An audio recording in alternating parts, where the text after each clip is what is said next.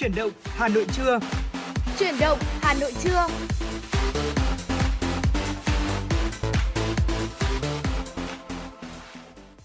Bà Trâm và Quang Minh xin chào quý vị thính giả. Quý vị đang cùng ờ, đến với chương trình Chuyển động Hà Nội trưa, được trực tiếp trên kênh FM 96 MHz của Đài Phát thanh Truyền hình Hà Nội. Quý vị và các bạn có thể cung cấp cho Bảo Trâm, Quang Minh cũng như là ekip thực hiện chuyển động Hà Nội trưa qua số hotline của chương trình là 024 3773 6688 hoặc fanpage chuyển động Hà Nội FM 96 ngay từ lúc này. Bên cạnh đó thì đừng quên gửi những món quà âm nhạc kèm theo những lời nhắn gửi yêu thương cho bạn bè và người thân của mình quý vị nhé. Ngoài ra thì uh, quý vị và các bạn nếu bỏ lỡ những khung phát sóng của chuyển động Hà Nội thì cũng có thể nghe lại trên uh, trang web hà nội tv.vn hoặc uh, postcard của chương trình Hà Nội chuyển động Hà Nội. Còn bây giờ sẽ là một món quà âm nhạc Bảo Trâm Quang Minh gửi đến quý vị với ca khúc Bất Bình Thường.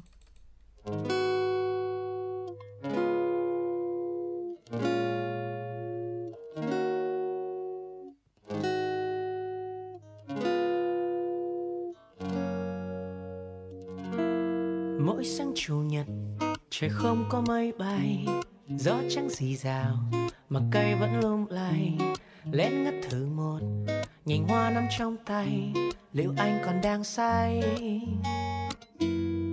Thấy bất bình thường, tự dưng muốn yêu thương. Quá bất bình thường, vì ai nên vấn vương? Mỗi sáng chủ nhật, trời không có mây bay, trời không có mây bay. Và trong mơ anh hái bông hoa anh cài lên tóc em, rồi nắm đôi tay của em nhạc vang lên theo trái tim anh từng nhịp bước đến bên em. Chợt anh như cái ngốc say sưa nụ cười trên mắt em, người nói những câu dịu êm. Chẳng một ai đánh thuế giấc mơ nên sợ chỉ cứ mơ mộng.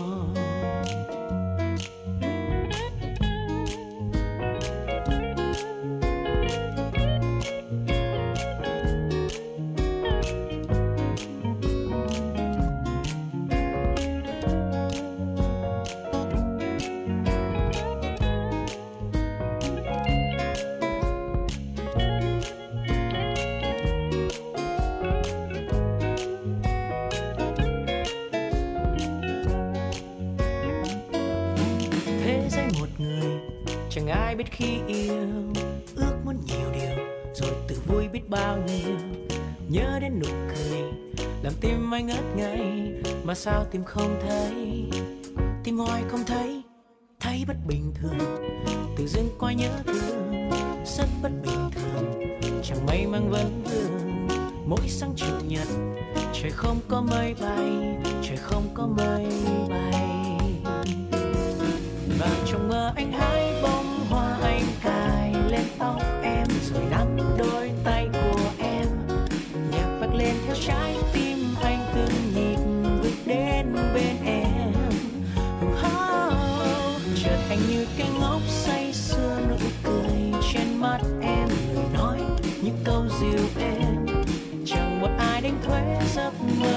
sợ chi?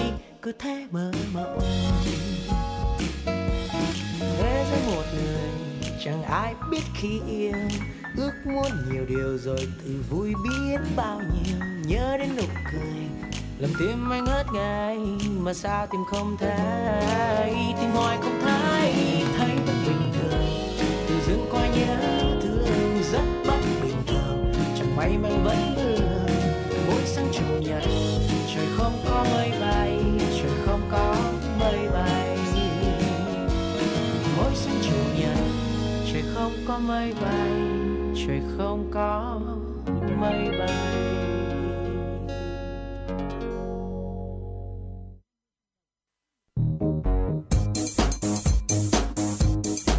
Chuyến bay mang số hiệu FM96 đang chuẩn bị nâng độ cao. Quý khách hãy thắt dây an toàn, sẵn sàng trải nghiệm những cung cảm xúc cùng FM96. Quý vị thính giả vừa lắng nghe ca khúc Bất Bình Thường được trình bày bởi ban nhạc Huy.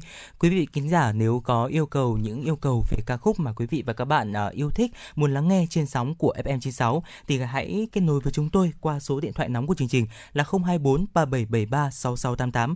Còn bây giờ hãy cùng Quang Minh và Bảo Trâm cập nhật qua những tin tức đáng chú ý.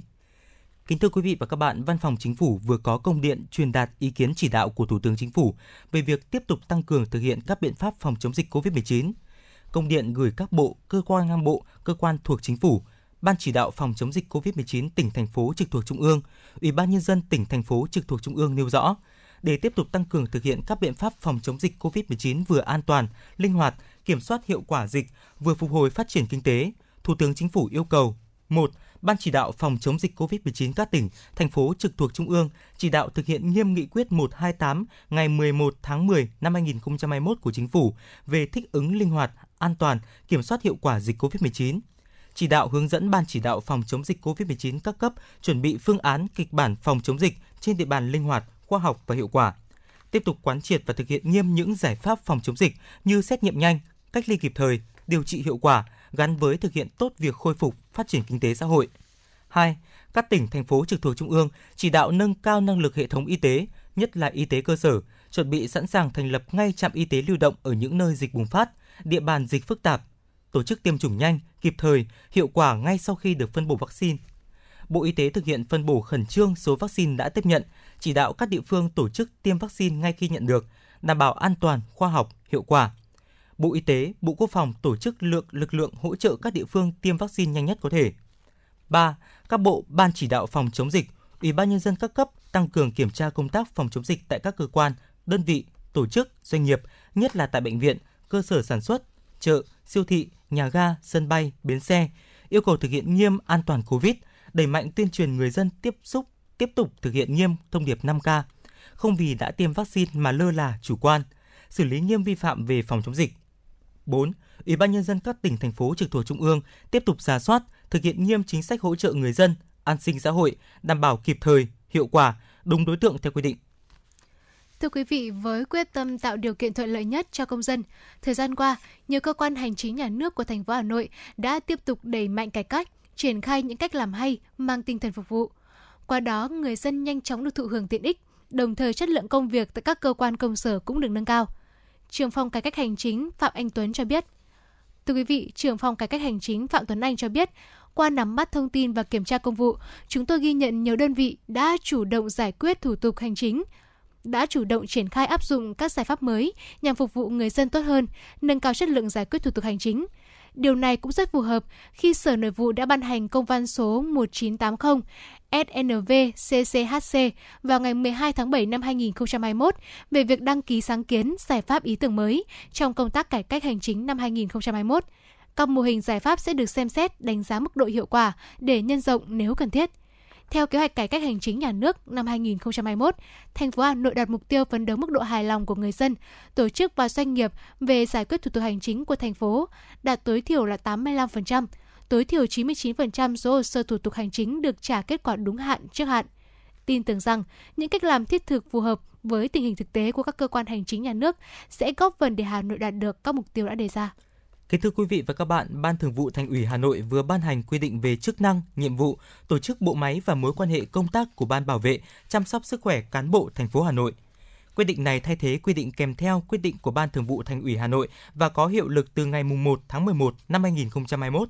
Theo đó, quy định nêu rõ vị trí, chức năng, nhiệm vụ, cơ chế hoạt động, mối quan hệ công tác của Ban bảo vệ chăm sóc sức khỏe cán bộ thành phố Hà Nội – Ban bảo vệ chăm sóc sức khỏe cán bộ thành phố Hà Nội chịu sự lãnh đạo trực tiếp và thường xuyên của Ban Thường vụ Thành ủy, có nhiệm vụ tham mưu với Ban Thường vụ Thành ủy về chế độ, chính sách, những giải pháp bảo vệ, chăm sóc sức khỏe đối với cán bộ, hướng dẫn kiểm tra, giám sát công tác bảo vệ, chăm sóc sức khỏe cán bộ các quận huyện thị xã trên địa bàn thành phố. Ban bảo vệ chăm sóc sức khỏe cán bộ thành phố Hà Nội có 10 thành viên, trong đó trưởng ban là ủy viên thường trực xin lỗi quý vị, ủy ban ủy viên ban thường vụ thành ủy, trưởng ban tổ chức Thành ủy Hà Nội, thường trực ban đặt tại Sở Y tế thành phố Hà Nội. Ban được phép yêu cầu lãnh đạo các cơ sở khám chữa bệnh trên địa bàn thành phố và cá nhân liên quan báo cáo, thông tin kịp thời, chính xác, đầy đủ về tình hình sức khỏe, kết quả thăm khám, chữa bệnh của cán bộ thuộc diện quản lý. Vừa qua trên mạng xã hội lan truyền thông tin, CDC Hà Nội đã phát đi thông báo khẩn tìm người đi trên chuyến tàu điện ngầm trên cao Hà Đông Cát Linh vào ngày 6 tháng 11 do có liên quan đến ca nhiễm mới. Tuy nhiên, theo ông Trương Quang Việt, Phó Giám đốc phụ trách Trung tâm Kiểm soát Bệnh tật CDC Hà Nội cho biết, đây là thông tin không chính xác. Tính đến 20 giờ ngày 7 tháng 11, CDC Hà Nội chưa phát đi thông báo tìm người đi trên chuyến đường sắt Cát Linh Hà Đông như thông báo kể trên. Để phòng dịch bệnh, CDC Hà Nội khuyến cáo khi tham gia trải nghiệm trên tàu điện này, người dân cần tuân thủ các biện pháp phòng chống dịch, nhất là phải đảm bảo an toàn khoảng cách, tuân thủ việc đeo khẩu trang. CDC Hà Nội cũng khuyến cáo tất cả người dân trên địa bàn Hà Nội khi có một trong các biểu hiện như sốt, ho, đau họng, khó thở, đau người, mệt mỏi, ớn lạnh, giảm hoặc mất vị giác, cứu giác, cần liên hệ ngay với trạm y tế phường xã, nơi lưu trú để được hướng dẫn và làm xét nghiệm SARS-CoV-2 miễn phí, nhằm phát hiện sớm nguy cơ mắc bệnh COVID-19.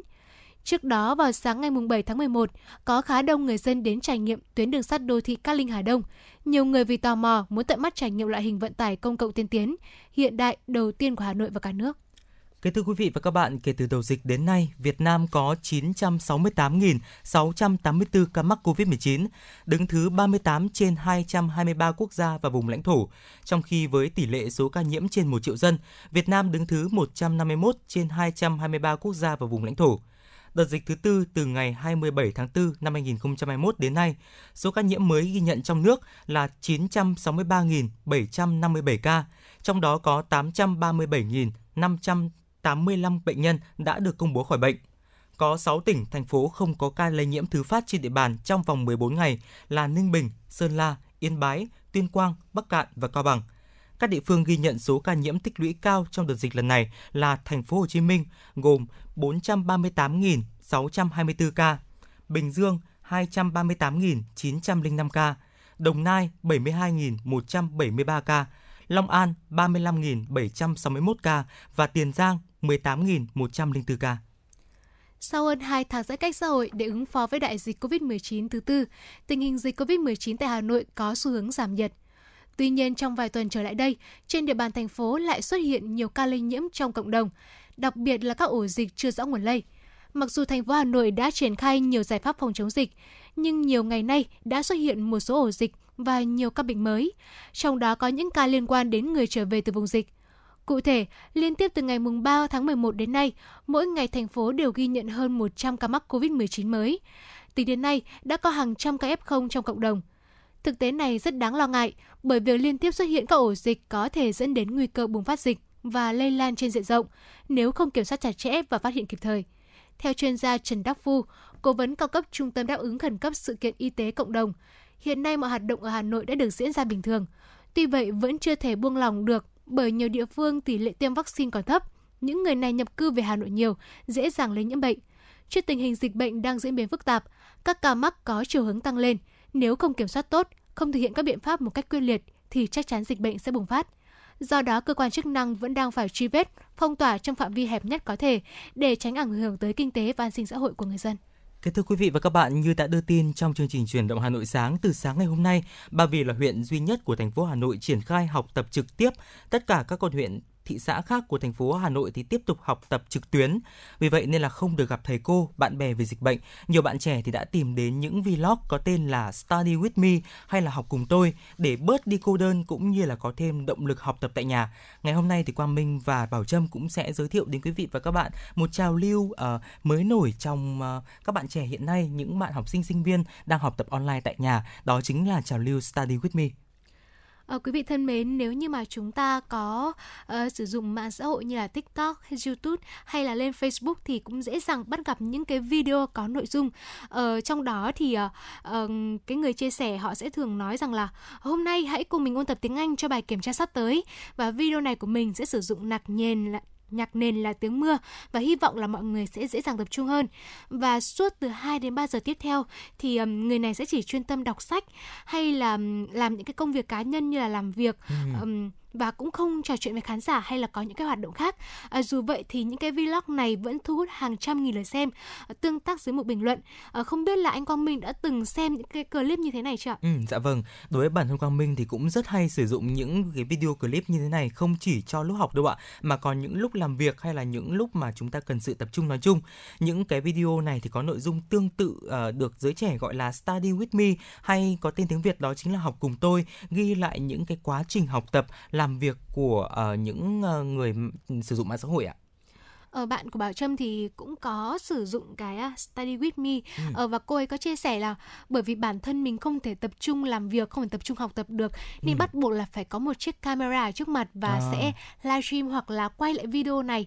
Uh, phần là bởi vì cô ấy nghĩ là khi mà cô ấy livestream mà có như thế thì sẽ có nhiều người đang nhiều cô ấy giống như là một cái camera giám sát dạ, vâng vậy ạ. sẽ giúp cô ấy tập trung hơn ừ. thay vì là việc uh, như mọi ngày là uh, khi mà chẳng may như là đang làm việc rồi lại chạy ra ngoài uống cốc nước rồi lại uh, xem tivi hoặc là lại ghé lại chơi uh, trò chơi điện tử ừ. nó rất là mất tập trung nên là uh, cô ấy có chia sẻ là cái hình thức của Study with me thì giúp cô ấy đạt được cái hiệu quả trong công việc của mình. À dạ vậy vâng, có nghĩa là bạn của Bảo Trâm là một người sáng tạo lên những cái nội dung này phải không ạ? Chính xác. À dạ vâng. Còn uh, đối với những bản thân như là Quang Minh là những người xem cái clip oh. này thì nó cũng đến uh, nó cũng có một cái tác dụng đó là khi mà mình xem cái clip này thì khi mà mình thấy người ta học đấy ạ thì mình cũng có cái tinh thần hơn. Dạ vâng cũng như là tương tự như cái việc là đôi khi chúng ta hoàn toàn có thể là làm việc ở nhà nhưng mà chúng ta lại mang máy tính ra quán cà phê để làm việc. Khi mà thấy uh, nhiều người xung quanh mình làm việc thì mình lại có cái động lực hơn đúng không ạ?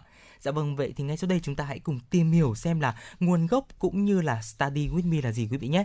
Đầu tiên uh, study with me thì trào lưu này bắt nguồn từ xứ sở kim chi. Xu hướng làm vlog theo phong cách này dần phổ biến ở Việt Nam khoảng một năm trở lại đây với nội dung không thể đơn giản hơn. Thì loại này được đông đảo giới trẻ đón nhận đặc biệt là học sinh và sinh viên và các bạn học sinh sinh viên thì cho rằng là nhìn những người khác chuyên tâm làm việc hay là nghe tiếng giấy bút sột soạt cùng với nhạc nền mà mình uh, sẽ có cái động lực làm việc cũng như là học bài hơn và thói quen này được hình thành từ khoảng tháng 3 năm 2020 khi mà hàng triệu học sinh sinh viên của chúng ta ở trên cả nước phải học online tại nhà do dịch Covid-19. Vâng ơi, thấy là dịch Covid-19 đã khiến nhiều người có cảm giác là mình bị cô đơn. Ừ. Bởi vì chúng ta đâu được đến trường, đâu được gặp bạn bè thầy cô nên đâm ra là có rất là nhiều người trẻ họ sẽ tìm đến những cái video học cùng tôi để uh, thứ nhất là có cảm giác là bớt cô đơn, thứ hai là đúng giống như anh Quang Minh chia sẻ là có thêm động lực để học. Uh, và những cái video này thì uh, uh, thường thì mọi người sẽ tập trung làm trong 2 đến 4 tiếng. Uh, nhưng mà cũng có cái những người ấy, người ta phát sóng livestream suốt 18 tiếng. Ừ. Uh, và ở Việt Nam Nam thì uh, Nguyễn Như Nam Anh, đây là chủ của một kênh YouTube cũng uh, có những cái vlog dạng học cùng tôi thì dạ, cũng vâng. đã trở thành một cái tên khá là quen thuộc với giới trẻ và cũng đã là nguồn cảm hứng của rất là nhiều bạn, đặc biệt là trong uh, dịch Covid-19 vừa rồi ạ. Ừ, nói đến uh, cái tên là Nguyễn Như Nam Anh thì Quang Minh cũng biết đến cậu bạn này rất là nổi tiếng trên mạng xã hội YouTube đấy ạ.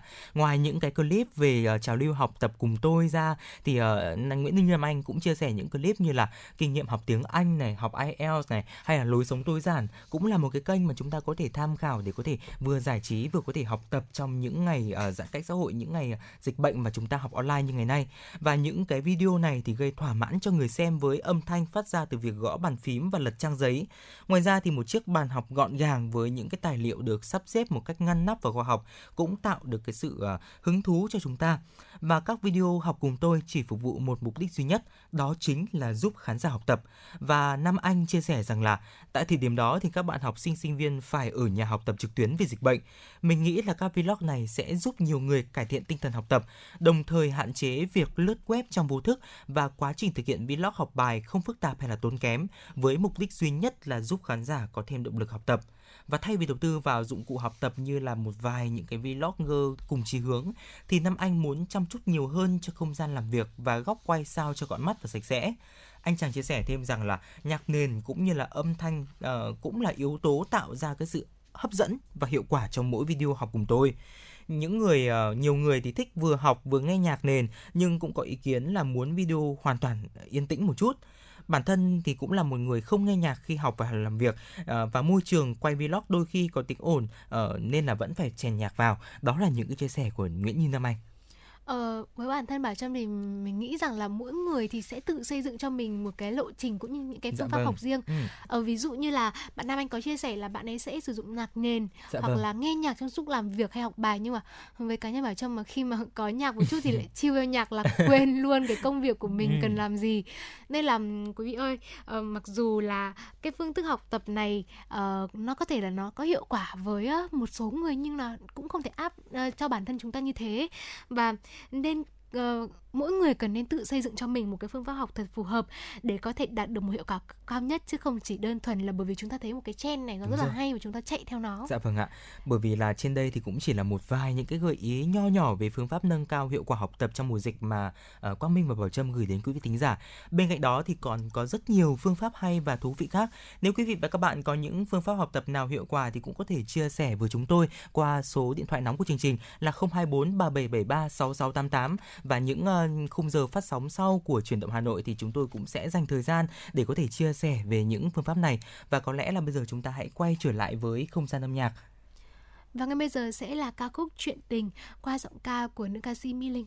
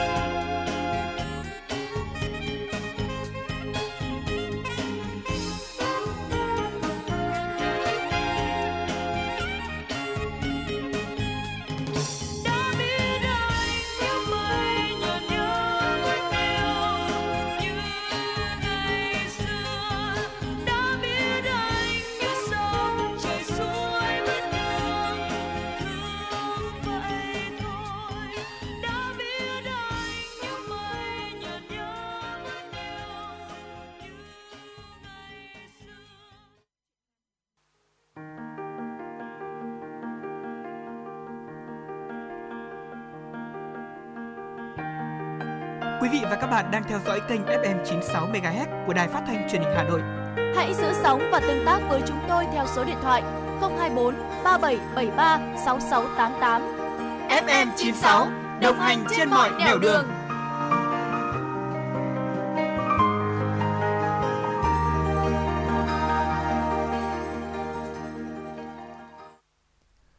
trở lại với FM96, ngay bây giờ xin mời quý vị cùng bà Trong Quang Minh cập nhật những tin tức trong buổi trưa ngày hôm nay. Thưa quý vị, Phó Thủ tướng Chính phủ Lê Văn Thành đã ký công điện gửi các bộ, Bộ Công Thương, Nông nghiệp và Phát triển Nông thôn, Xây dựng, Khoa học và Công nghệ, Ủy ban Nhân dân tỉnh Hòa Bình, Tập đoàn Điện lực Việt Nam về việc khắc phục sạt lở khu vực thi công hố móng công trình nhà máy thủy điện Hòa Bình mở rộng. Theo báo cáo nhanh của Tập đoàn Điện lực Việt Nam, chủ đầu tư dự án nhà máy thủy điện Hòa Bình mở rộng, khoảng 3 giờ sáng ngày 6 tháng 11 năm 2021 đã xảy ra sạt lở đất tại khu vực thi công hố móng dự án gây lấp cửa hầm phụ thi công công trình, không gây thiệt hại về người, chưa ảnh hưởng đến an toàn của nhà máy thủy điện Hòa Bình hiện hữu và các công trình quan trọng trong khu vực.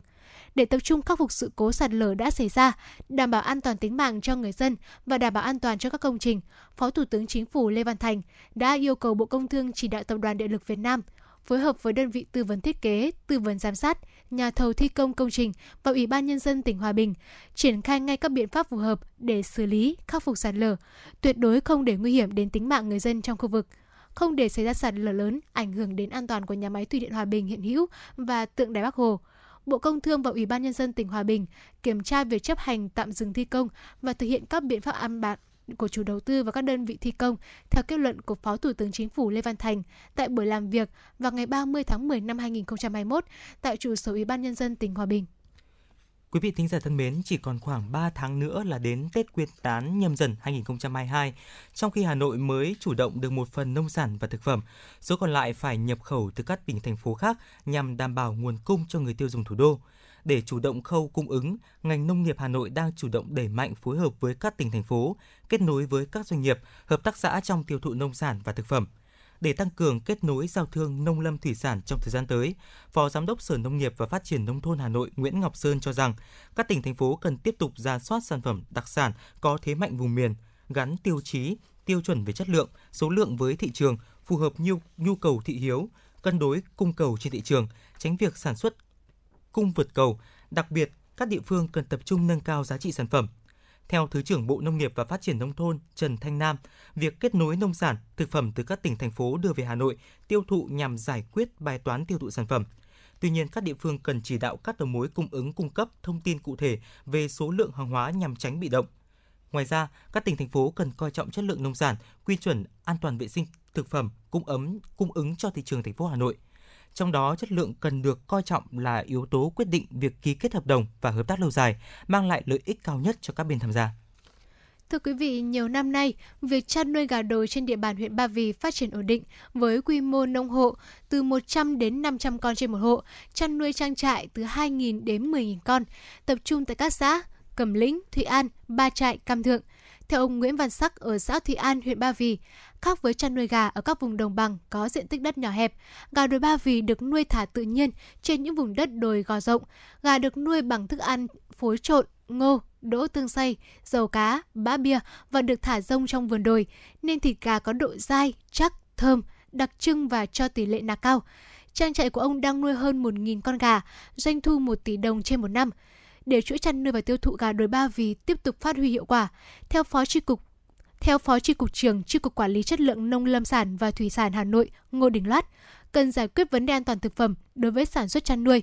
Cụ thể, thời gian qua, ngành nông nghiệp đã hỗ trợ người dân quy trình sản xuất theo hướng an toàn, xây dựng thương hiệu, mã nhận diện sản phẩm, truy xuất nguồn gốc xuất xứ. Kính thưa quý vị và các bạn, mở cửa phiên giao dịch đầu tuần ngày hôm nay, giá vàng trong nước tiếp tục tăng, trong khi vàng thế giới giảm nhẹ về mức là 1.815,9 đô la Mỹ trên một ao. Giá bán vàng SJC hiện cao hơn vàng thế giới là 9,09 triệu đồng trên một lượng. Mở cửa phiên giao dịch sáng ngày 8 tháng 11, công ty vàng bạc đá quý Sài Gòn niêm yết giá vàng SJC ở mức là 58,2 đến 58,9 triệu đồng trên một lượng, hai chiều mua vào và bán ra, tăng 100.000 đồng trên một lượng ở cả hai chiều mua vào bán ra so với chốt phiên giao dịch ngày 6 tháng 11 chênh lệch giá mua bán hiện nay là 700.000 đồng trên một lượng. Cùng thời điểm, tập đoàn Doji niêm yết giá vàng ở mức 58,05 đến 58,7 triệu đồng trên một lượng mua vào bán ra, tăng 50.000 đồng trên một lượng ở chiều mua vào và tăng 100.000 đồng ở lượng chiều bán ra so với chốt phiên giao dịch ngày 6 tháng 11. Chênh lệch giá bán cao hơn giá mua là 650.000 đồng trên một lượng.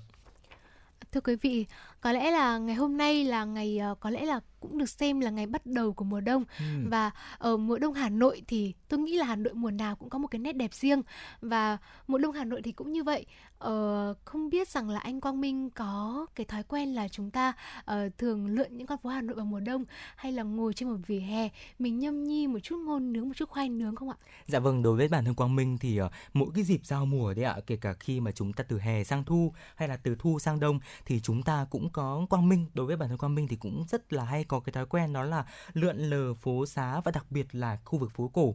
Vì vậy nên là ngày hôm nay uh, Quang Minh cũng như là Bảo Trâm cũng sẽ gửi đến quý vị thính giả một số những cái điều uh, đằng sau ý nghĩa những cái tên uh, của những cái con phố Hà Nội. Thưa quý vị, phố Hàng Ngang vốn là nơi buôn bán của người Hoa gốc Quảng Đông. Họ làm tường và cổng chắn ngang cả phố để đảm bảo an ninh. Và theo từ điển Hà Nội thì địa danh của tác giả Bùi Thiết ở do ở hai đầu phố trước đây có các bức tường chắn ngang, ở giữa là cổng gỗ, ban ngày mở ra, ban đêm đóng lại nên gọi là hàng ngang. Đây vốn là nơi buôn bán của người Hoa gốc Quảng Đông. Họ làm cổng cho cả phố để đảm bảo an ninh. Thời Pháp thuộc, đây là một con phố của người Quảng Đông. Một bức tranh từ thời Pháp còn lưu lại hình ảnh là bức tường và cánh cổng ngang phố này với chú thích rõ cổng phố của người Quảng Đông bằng tiếng Pháp. Trước đây, phố này là nơi Hoa Kiều bán các mặt hàng như là chè, thuốc, vải vóc. Dạ vâng, tiếp theo đó chính là ở cửa à, ở cửa Nam thành cổ Hà Nội thì còn có phố Đình Ngang thưa quý vị với lý giải như sau ạ. Vào thời Lê phố này có cái đình chắn ngang giữa đường, dân gian gọi là Hoành Đình. Sau này thì đình bị phá rỡ và nhiều người cho rằng dấu tích của đình chính là bãi đất rộng ở đầu phố hiện dùng làm bãi đỗ xe. Còn phố Hàng Đào nối liền với phố Hàng Ngang xuống Hồ Hoàn Kiếm là nơi chuyên bán lụa là váy vóc của những thương nhân người Việt. Phố có tên như vậy là vì thứ Lê. Ở đây là khu vực chuyên làm nghề nhuộm màu vải và trong đó chủ yếu là nhuộm điều có nghĩa là uh, nhuộm màu hồng đào đấy ạ. Vì vậy nên là đây cũng chính là nguồn gốc của cái việc mà chúng ta có cái tên là phố hàng đào. Còn uh, có rất là nhiều người có thể là chưa biết đó chính là phố hàng gai. Trước đây là bán loại gai gì? Không biết là bảo trâm có thể uh, giới thiệu cũng như là giải đáp thắc mắc này cho quý vị tính giả không ạ? Ờ, có lẽ là nhiều quý vị thính giả chúng ta vẫn chưa biết. Phố hàng gai trước đây uh, uh, được biết là uh, bán những cái loại uh, gai đó là những cái dây tước từ vỏ cây gai cây đay để đan võng bện thừng và theo nhà nghiên cứu Nguyễn Vinh Phúc thì sau này các cửa hàng gai đã chuyển về phố Bát Đàn. Ở từ phố hàng gai đi ra hàng quạt thì có phố Tô Tịch. Ở nhiều người vẫn nhầm tưởng là phố đặt theo tên người nhưng mà thực chất thì Tô Tịch ờ, chữ Hán nghĩa là chiếu trắng. Ở có lẽ tên phố chỉ mặt hàng người dân ở đây đã buôn bán từ thời xa xưa. Ừ, vừa rồi thì Quang Minh thấy rằng là Bảo Trâm có một sự nhầm lẫn đấy ạ. Rất nhiều người nghĩ rằng là uh, phố là phố Tô Tịch thế nhưng mà thực chất là phố là phố Tố tịch đấy ạ. Tố ở trong oh. từ uh, tiếng hán việt có nghĩa là màu trắng giống như là tố nữ có nghĩa là người con gái có nước da trắng đấy ạ. Oh. thì tố tịch có trong nhiều chương trình truyền động hà nội thì quang minh cũng đã gửi thông tin này đến quý vị tính giả. Đó chính là đây là con phố tố tịch chứ không phải là tô tịch. À, ở con phố này thì hiện tại thì có thể là rất là nhiều người uh, biết đến là con phố này nổi tiếng với cái món hoa quả dầm phải không ạ Vâng chính xác rồi ạ Có thể thấy là mỗi lần mà ai mà có đi lên Hồ Gươm thì cũng ừ. ghé qua Làm cho mình một cốc hoa quả dầm ờ, Mùa hè thì để giải khát nhiều mùa đông thì món ăn này vẫn hấp dẫn những người Đặc biệt là với những cái người trẻ mà thích đồ lạnh một dạ chút vâng, như là vâng, bạn Trâm thì không thể cưỡng lại được với món uh, hoa quả dầm ạ. Ừ, dạ vâng. Và chút tiếp theo thì chúng ta cũng hãy uh, cùng nhau uh, đi đến một con phố có chính là ngõ Hài Tượng thưa quý vị. Nghĩa chữ Hán thì hài là giày và tượng là thợ. Ờ, và hai tượng thì có nghĩa là phố của những người thợ làm giày. Đây cũng là nơi tập trung của những người thợ làm nghề thuộc da, đóng giày, khâu hài gốc từ làng Chắm, xã Phong Lâm, huyện Tứ Kỳ, tỉnh Hải Dương di cư lên. Và ngày xưa thì ngõ này thông sang phố là hàng giày, cũng là phố chung một nghề của những người thợ làng Chắm. Một số tên phố thì cũng cho biết về bộ máy hành chính của kinh thành Thăng Long xưa như các phố Phủ Doãn, Ngõ huyện, Thọ Sương. Thời Lê thì đứng đầu phủ Phụng Thiên là viên quan phủ doãn à, tương đương với chức ủy ban nhân dân thành phố Hà Nội lúc bấy giờ. Lúc bây giờ ạ, ở đặt ừ. trụ sở ở phố phủ doãn ngày nay. Phủ Phụng Thiên thì gồm hai huyện là Quảng Đức và Vĩnh Sương.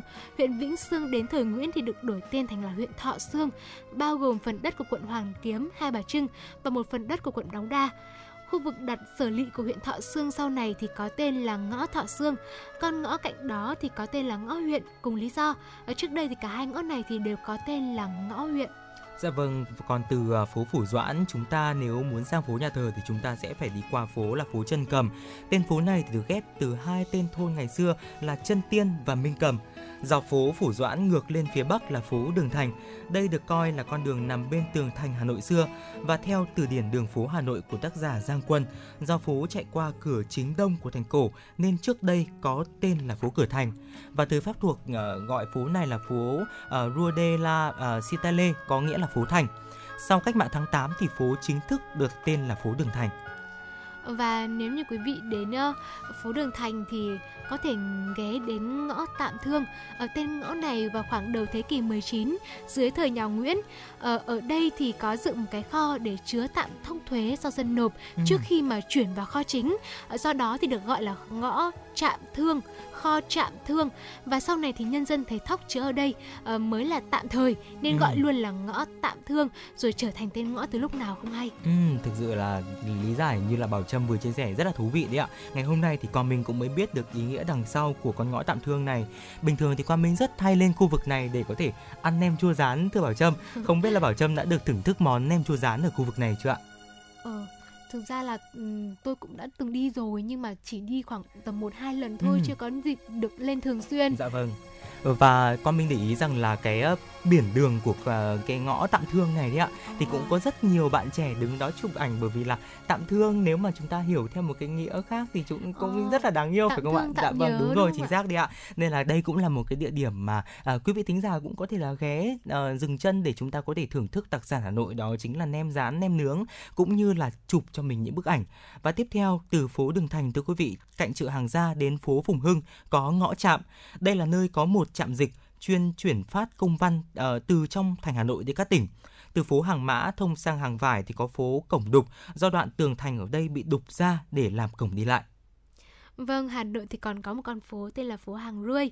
Ở nhiều người băn khoăn là Rươi mỗi năm thì có một mùa là 2 tháng 9 tháng 10 cuối thu. Ở vậy thì thời gian còn lại trong năm thì những cái cửa hàng trên phố này bán gì? Ừ. Ở điều này thì sau này cũng đã được giải thích lại là những cái ngày còn lại trong năm thì các nhà buôn trên phố này sẽ bán mắm rươi ạ. Ừ, nói đến đây thì con minh lại cũng uh, hơi đói bụng một chút đi ạ bởi vì là uh, bây giờ chúng ta cũng đang ở trong cái thời điểm mà có mùa dươi và có những cái món chả dươi rất là ngon. Nếu quý vị tính giả uh, có uh, muốn thưởng thức món ăn đặc biệt này thì chúng ta cũng có thể lên khu vực phố hàng dươi hoặc khu vực ô quan trường để chúng ta có thể thưởng thức. Còn bây giờ thì chúng ta hãy cùng quay trở lại với không gian âm nhạc. Ngay lúc này thì Quang Minh và Bảo Trâm cũng vừa tiếp nhận được một yêu cầu âm nhạc của một vị thính giả có đuôi số điện thoại là 112 với ca khúc mùa đông chưa bao giờ tới của ca sĩ Uyên Linh. Xin mời quý vị thính giả cùng lắng nghe.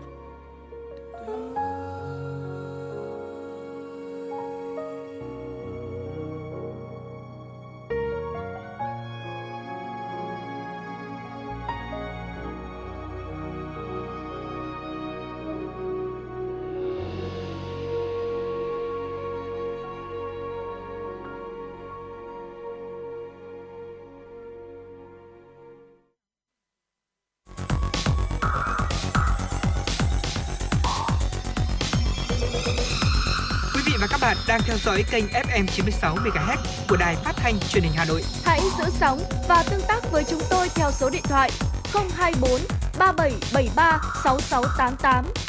FM 96 đồng hành trên mọi nẻo đường. Quý vị thính giả vừa được lắng nghe ca khúc Mùa đông chưa bao giờ tới qua tiếng hát của Uyên Linh và Vũ. Còn bây giờ hãy cùng Thu Minh, xin lỗi quý vị, cùng Quang Minh và Bảo Trâm cập nhật qua những tin tức đáng chú ý. Tổ chức Y tế Thế giới cảnh báo sẽ có thêm 0,5 triệu người châu Âu tử vong do COVID-19 vào giữa mùa đông nếu tình hình không được cải thiện. Số ca lây nhiễm mới COVID-19 đang tăng vọt tại hầu hết các nước châu Âu.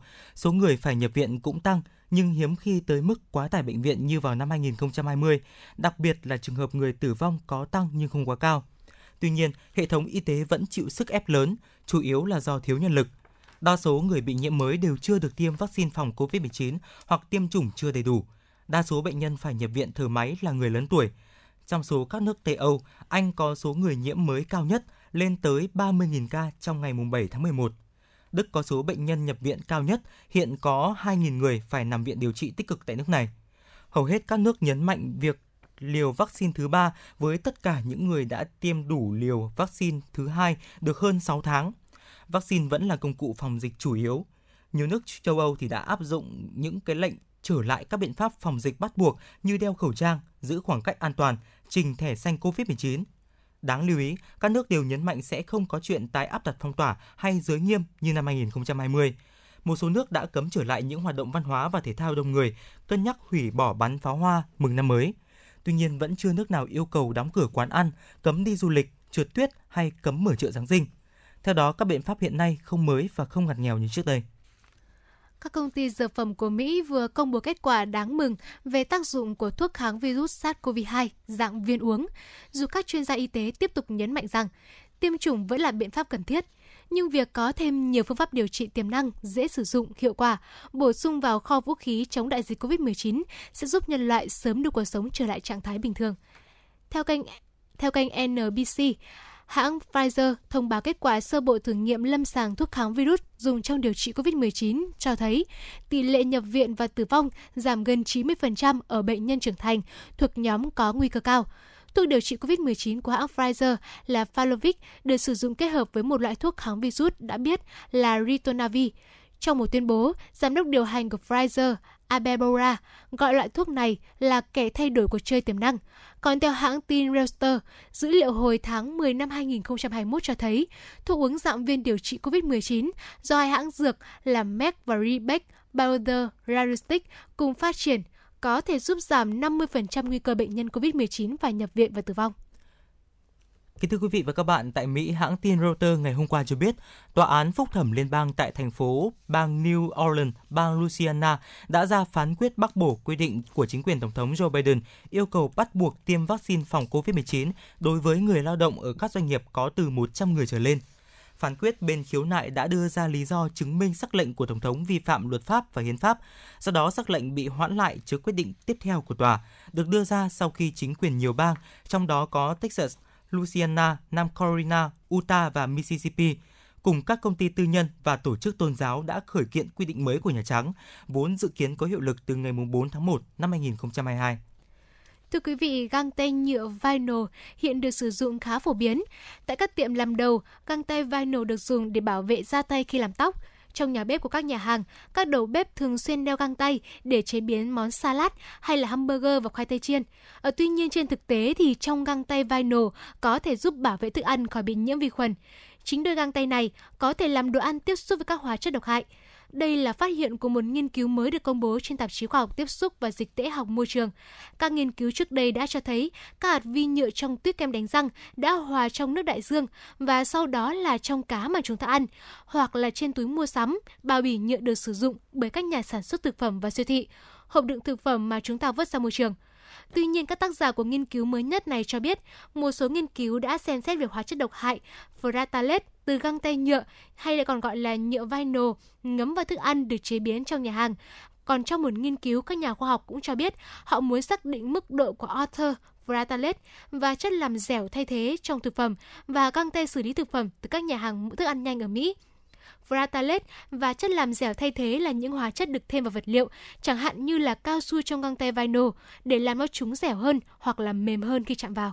Một thông tin quốc tế tiếp theo, thưa quý vị, không khí ô nhiễm kéo dài gây ra nhiều vấn đề về sức khỏe của người dân, đặc biệt là các bệnh hô hấp và nhiều ca COVID-19 trở nặng hơn.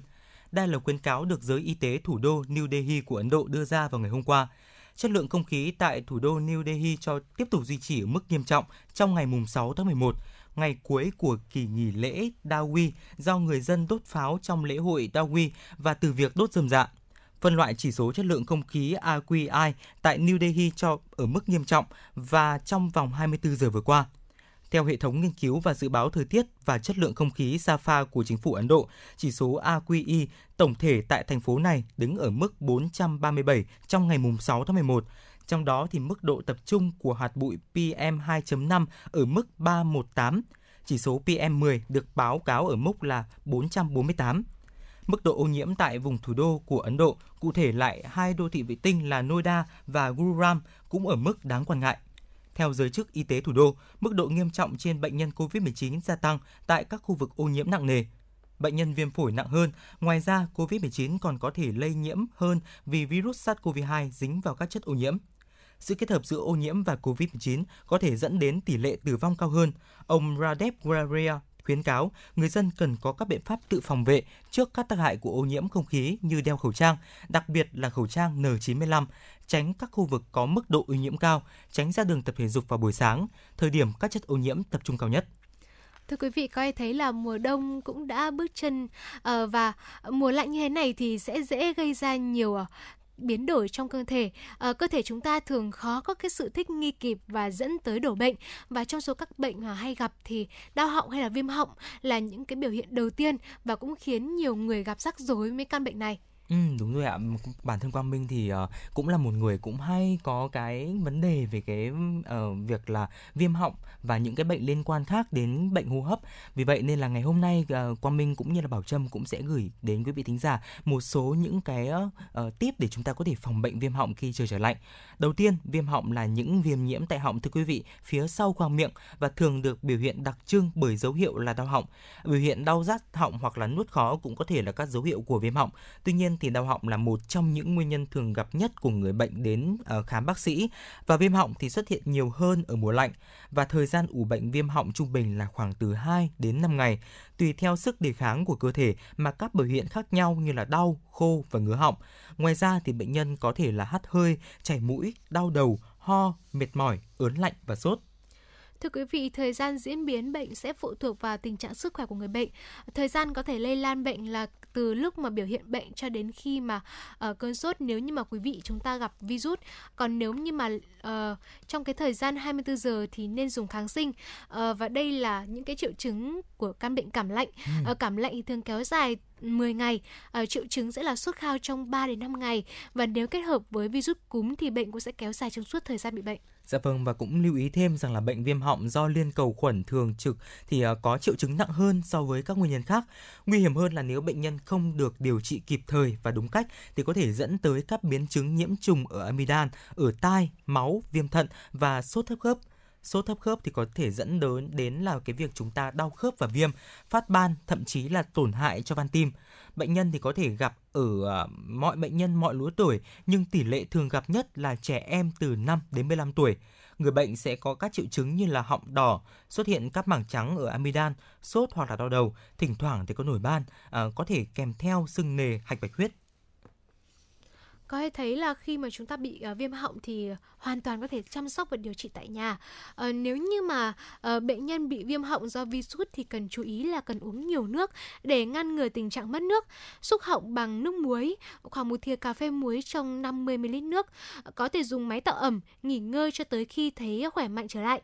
Nếu đau họng thì có thể dùng thuốc ngậm ho để giảm đau vào ngứa họng, uh, hoặc là có thể dùng một vài bài thuốc từ thiên nhiên như là mật ong, cam thảo Dạ vâng và vấn đề ăn uống cũng là một vấn đề mà quý vị thính giả nên quan tâm khi mà chúng ta bị viêm họng hay là bị đau họng. Vì vậy nên là người bệnh cần sử dụng những thực phẩm mềm và dễ nuốt để hạn chế kích thích niêm mạc họng khi đang trong quá trình sung huyết. Thực phẩm và đồ uống ấm thì cũng có thể giúp làm dịu cổ họng của các bạn và một số loại thực phẩm chúng ta có thể ăn ví dụ như là mì ống ấm uh, nấu chín bao gồm mì ống và phó mát, bột yến mạch ấm, ngũ cốc nấu chín hoặc là bột gan, cháo, rau nấu chín, khoai tây nghiền, sữa, các món tráng miệng uh, làm từ gelatin, sữa chua hoặc là sữa chua nguyên chất với trái cây xay nhuyễn, các loại nước ép không có chứa nước hoặc chẳng hạn như là nước nho hoặc là nước ép táo. Thưa quý vị, do có thể kích thích cổ họng của bạn nhiều hơn hoặc là khó nuốt thì những cái thực phẩm ờ, có thể ví dụ như là bánh quy, bánh mì giòn, ừ. Ờ, gia vị cay và nước sốt, nước ngọt, cà phê rượu, thực phẩm ăn nhẹ khô, chẳng hạn như là khoai tây chiên, bánh quy, bỏng ngô, rau tươi sống hoặc là các loại trái cây có tính axit như là cam, chanh, cà chua, bưởi. Để phòng bệnh thì các bác sĩ có khuyến cáo là mọi người cần phải giữ ấm cơ thể, nhất là khi mà thời tiết thay đổi đột ngột. Nhiệt độ thấp kèm với độ ẩm cao có thể khiến cho cơ thể mình dễ bị cảm lạnh, dẫn đến viêm họng, viêm nhiễm các xoang. Giữ ấm cho cơ thể bằng cách mặc quần áo đủ ấm, ăn uống nóng, cần chăm sóc trẻ chu đáo, tránh nhiễm lạnh do mưa, mặc đủ ấm, đi tất, quàng khăn giữ ấm, tránh gió lạnh uh, khi mà có việc ra ngoài đường thì uh, ngoài cái việc mà chúng ta đeo khẩu trang ra thì không ừ. biết là còn một cách nào để chúng ta phải cải thiện tình trạng này không ạ? Ừ, ngoài cái việc mà chúng ta uh, đeo khẩu trang thì chúng ta cũng có thể là hạn chế tiếp xúc với trực tiếp với không khí lạnh này hay là giữ ấm cho tai cũng rất là quan trọng và tránh dùng chung thức ăn cũng như là đồ uống và đồ dùng khi mà chúng ta ăn uống, tiếp xúc với những người bị bệnh và rửa tay thường xuyên, đặc biệt là trước ăn và sau khi ho hoặc lá thôi Có lẽ là ở uh, những cái lưu ý vừa rồi thì cũng không chỉ là uh, chúng ta phòng bệnh những cái bệnh liên quan đến hô hấp và viêm họng đúng không ạ? Mà trong cái thời điểm mà dịch bệnh Covid-19 như hiện nay thì chúng ta cũng nên là ờ, không phải là nên đâu ạ mà chúng ta bắt buộc là phải tuân thủ những cái quy định 5K, khuyến cáo 5K của Bộ Y tế để có thể giữ cho sức khỏe của chúng ta uh, thật là khỏe mạnh trong một đợt sắp tới. Vâng và ngay bây giờ có lẽ lại là một giai điệu âm nhạc uh, gửi đến quý vị thính giả. Uh, không biết là uh, trong một ngày như thế này thì anh Quang Minh sẽ uh, gửi đến quý vị thính giả bài hát gì và có thể ừ. bật bí lý do tại sao anh lại chọn bài hát đấy được không ạ? Ừ, ngày hôm qua thì Quang Minh có nghe một ca khúc và Quang Minh thấy rằng là có một câu hát mà rất là hợp với ngày hôm nay đó chính là uh, sóng phát thanh nói ngày mai lạnh lắm em đi đâu nhớ mặc thêm áo nhiều. Bản thân Quang Minh thì không có em nào để có thể nhắn nhủ cô đấy cả. Nên là có lẽ là sẽ ờ, nhắn nhủ với Bảo Trâm nhắn nhủ với uh, mọi người trong ekip của chuyển động Hà Nội cũng như là uh, tất cả uh, thính giả đang nghe đài của chúng ta. Nếu nếu chúng ta đi ra ngoài đường chúng ta cũng nên là giữ ấm cho cơ thể đặc biệt là cổ họng để chúng ta có thể đảm bảo sức khỏe trong ở uh, những ngày mùa đông sắp tới. Xin mời quý vị thính giả cùng lắng nghe ca khúc ngày mai nắng lên anh sẽ về.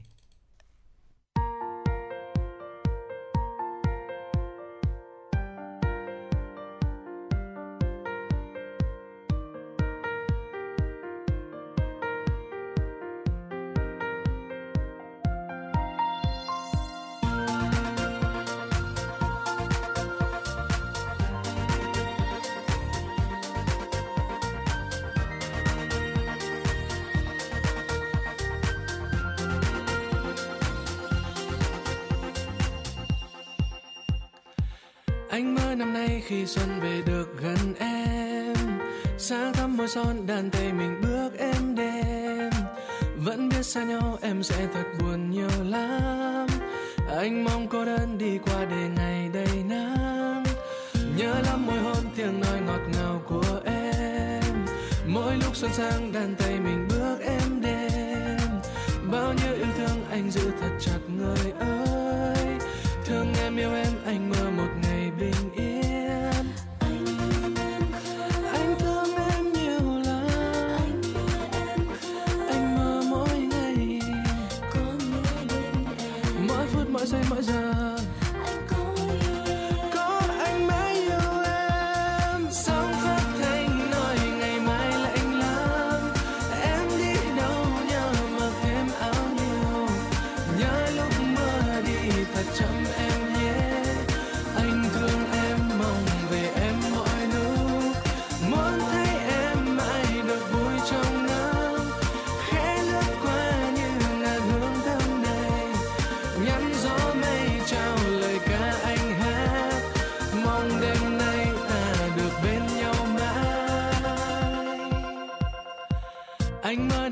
khi xuân về được gần em. Sáng thắm môi son, đàn tay mình bước em đêm. Vẫn biết xa nhau, em sẽ thật buồn nhiều lắm. Anh mong cô đơn đi qua để ngày đầy nắng.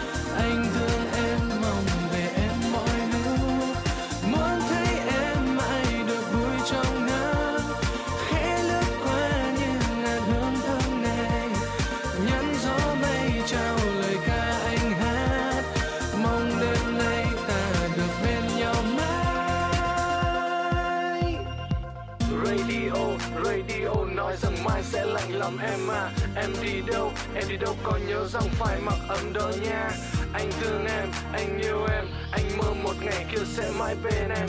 Được yêu em, rồi một ngày mai nắng lên, anh sẽ về sẽ về sẽ về sẽ về. Sáng phát thanh nói ngày mai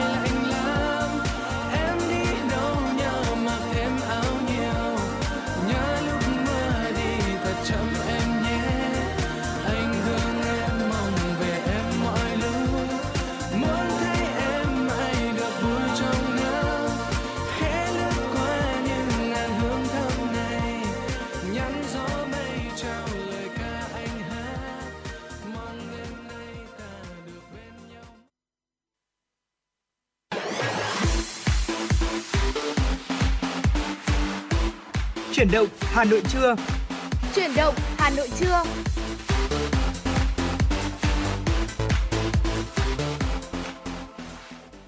Quý vị và các bạn thân mến, bây giờ là 11 giờ của ngày mùng 8 tháng 11 năm 2021 và chương trình chuyển động Hà Nội trưa của chúng tôi đang được phát trực tiếp trên tần số FM 96 MHz của Đài Phát thanh Truyền hình Hà Nội và chương trình cũng đang được phát trực tuyến trên trang web hanoitv.vn. Mở đầu chương trình chúng tôi xin chuyển đến quý vị và các bạn những tin tức đáng quan tâm. Kính thưa quý vị và các bạn, tiếp tục chương trình kỳ họp thứ hai Quốc hội khóa 15. Hôm nay, ngày mùng 8 tháng 11, các đại biểu Quốc hội họp tập trung tại nhà Quốc hội ở thủ đô Hà Nội đến hết ngày 13 tháng 11. Theo kế hoạch, trong hai ngày mùng 8 và mùng 9 tháng 11, các đại biểu thảo luận ở hội trường về kết quả thực hiện kết kế hoạch phát triển kinh tế xã hội năm 2021, dự kiến kế hoạch phát triển kinh tế xã hội năm 2022, báo cáo về công tác phòng chống dịch COVID-19 và tình hình thực hiện nghị quyết số 30 về kỳ họp thứ nhất Quốc hội khóa 15. Các đại biểu cũng thảo luận về tình hình thực hiện ngân sách nhà nước năm 2021, dự toán ngân sách nhà nước, phương án phân bổ ngân sách trung ương năm 2022 và kế hoạch tài chính ngân sách nhà nước 3 năm 2022-2024 trong đó có việc bổ sung dự toán thu chi vốn viện trợ nước ngoài năm 2021 của tỉnh Quảng Nam, lùi thời điểm cải cách chính sách tiền lương. Sau khi thảo luận, các thành viên chính phủ phát biểu giải trình, làm rõ một số vấn đề đại biểu Quốc hội nêu. Toàn bộ phiên thảo luận được truyền hình và phát thanh trực tiếp để cử tri cả nước theo dõi hoạt động chất vấn được coi là điểm nhấn trong đợt họp thứ hai này. Điều mà nhiều cử tri và đại biểu chờ đợi là giải pháp của các bộ ngành để giải quyết những khó khăn do dịch bệnh COVID-19 gây ra trong gần 2 năm qua. Tiếp theo chương trình, Quốc hội sẽ tiến hành chất vấn và trả lời chất vấn vào các ngày mùng 10, 11 và buổi sáng ngày 12 tháng 11 năm 2021. Cụ thể, sẽ có 4 bộ trưởng tham gia chất vấn và trả lời chất vấn 4 nhóm vấn đề mà cử tri đang quan tâm, gồm y tế, lao động thương binh và xã hội, kế hoạch và đầu tư, giáo dục và đào tạo. Trong đó, Bộ trưởng Bộ Y tế sẽ trả lời chất vấn các vấn đề liên quan đến công tác phòng chống dịch COVID-19, công tác tiêm vaccine thời gian tới, việc đảm bảo cung cấp giá xét nghiệm, thuốc chữa bệnh cũng như sinh phẩm xét nghiệm, chất lượng khám chữa bệnh, chế độ cho các y bác sĩ vùng khó khăn. Nhóm vấn đề thứ hai do Bộ trưởng Bộ Lao động Thương binh và Xã hội trả lời. Chất vấn gồm các nhóm gói hỗ trợ cho các đối tượng bị ảnh hưởng bởi dịch Covid-19 thời gian qua, tình trạng lao động rời thành phố Hồ Chí Minh cũng như những giải pháp về vấn đề thị trường lao động do tác động của dịch, các giải pháp hỗ trợ người lao động mất việc làm, công tác cứu trợ thiện nguyện thời gian qua. Nhóm vấn đề thứ ba do Bộ trưởng Bộ Kế hoạch và Đầu tư trả lời, bao gồm các giải pháp phục hồi phát triển kinh tế trong tình hình mới, tháo gỡ khó khăn cho doanh nghiệp, công tác đầu tư kêu gọi đầu tư và sử dụng đầu tư công, vấn đề sử dụng nguồn vốn ODA, Nhóm vấn đề thứ tư do Bộ trưởng Bộ Giáo dục và Đào tạo trả lời, bao gồm chất lượng dạy và học trực tuyến trong bối cảnh dịch COVID-19, việc giảm tải chương trình dạy và học, tiếp tục thực hiện đổi mới căn bản giáo dục và đào tạo trong điều kiện dịch COVID-19. Theo chương trình, chiều ngày 12 tháng 11, các đại biểu Quốc hội sẽ biểu quyết thông qua các nghị quyết bao gồm kế hoạch cơ cấu lại nền kinh tế giai đoạn 2021-2025, kế hoạch phát triển kinh tế xã hội năm 2022, nghị quyết về một số cơ chế, chính sách đặc thù phát triển thành phố Hải Phòng và các tỉnh Nghệ An, Thanh Hóa, Thừa Thiên Huế. Các đại biểu cũng sẽ biểu quyết thông qua nghị quyết về quy hoạch sử dụng đất quốc gia thời kỳ 2021-2030, tầm nhìn đến năm 2050 và kế hoạch sử dụng đất 5 năm 2021-2025, nghị quyết về dự toán ngân sách nhà nước năm 2022. Trong ngày 13 tháng 11, các đại biểu sẽ biểu quyết thông qua các nghị quyết về tổ chức phiên tòa trực tuyến, luật sửa đổi, bổ sung một số điều của Bộ luật tố tụng hình sự, luật sửa đổi, bổ sung một số điều của luật thống kê, nghị quyết về phương án phân bổ ngân sách trung ương năm 2022, dự kiến Quốc hội họp phiên bế mạc vào chiều ngày 13 tháng 11. Thưa quý vị, Chủ tịch Quốc hội Vương Đình Huệ đã chấp thuận cho đoàn đại biểu Quốc hội Thành phố Hồ Chí Minh sẽ tham gia họp đợt 2 của kỳ họp thứ hai theo hình thức trực tuyến do có đại biểu bị nhiễm SARS-CoV-2 trong công tác phòng chống dịch. Trước đó, văn bản Quốc hội nhận được văn bản của đoàn đại biểu Quốc hội thành phố Hồ Chí Minh báo cáo có hai trường hợp đại biểu Quốc hội dương tính với SARS-CoV-2. Căn cứ hướng dẫn của Bộ Y tế về hướng dẫn phòng chống dịch cho đại biểu Quốc hội tham gia kỳ họp thứ hai Quốc hội khóa 15, Văn phòng Quốc hội đã có báo cáo xin ý kiến và được sự đồng ý của Chủ tịch Quốc hội cho phép đoàn đại biểu Quốc hội thành phố Hồ Chí Minh không tham dự họp tập trung mà dự họp theo hình thức trực tuyến. Theo đó, đoàn đại biểu Quốc hội Thành phố Hồ Chí Minh vẫn tham gia phát biểu thảo luận và tham gia chất vấn, trả lời chất vấn tại điểm cầu Thành phố Hồ Chí Minh. Đối với các đại biểu Quốc hội tại Trung ương thuộc đoàn đại biểu Quốc hội Thành phố Hồ Chí Minh vẫn tham dự kỳ họp tại nhà Quốc hội.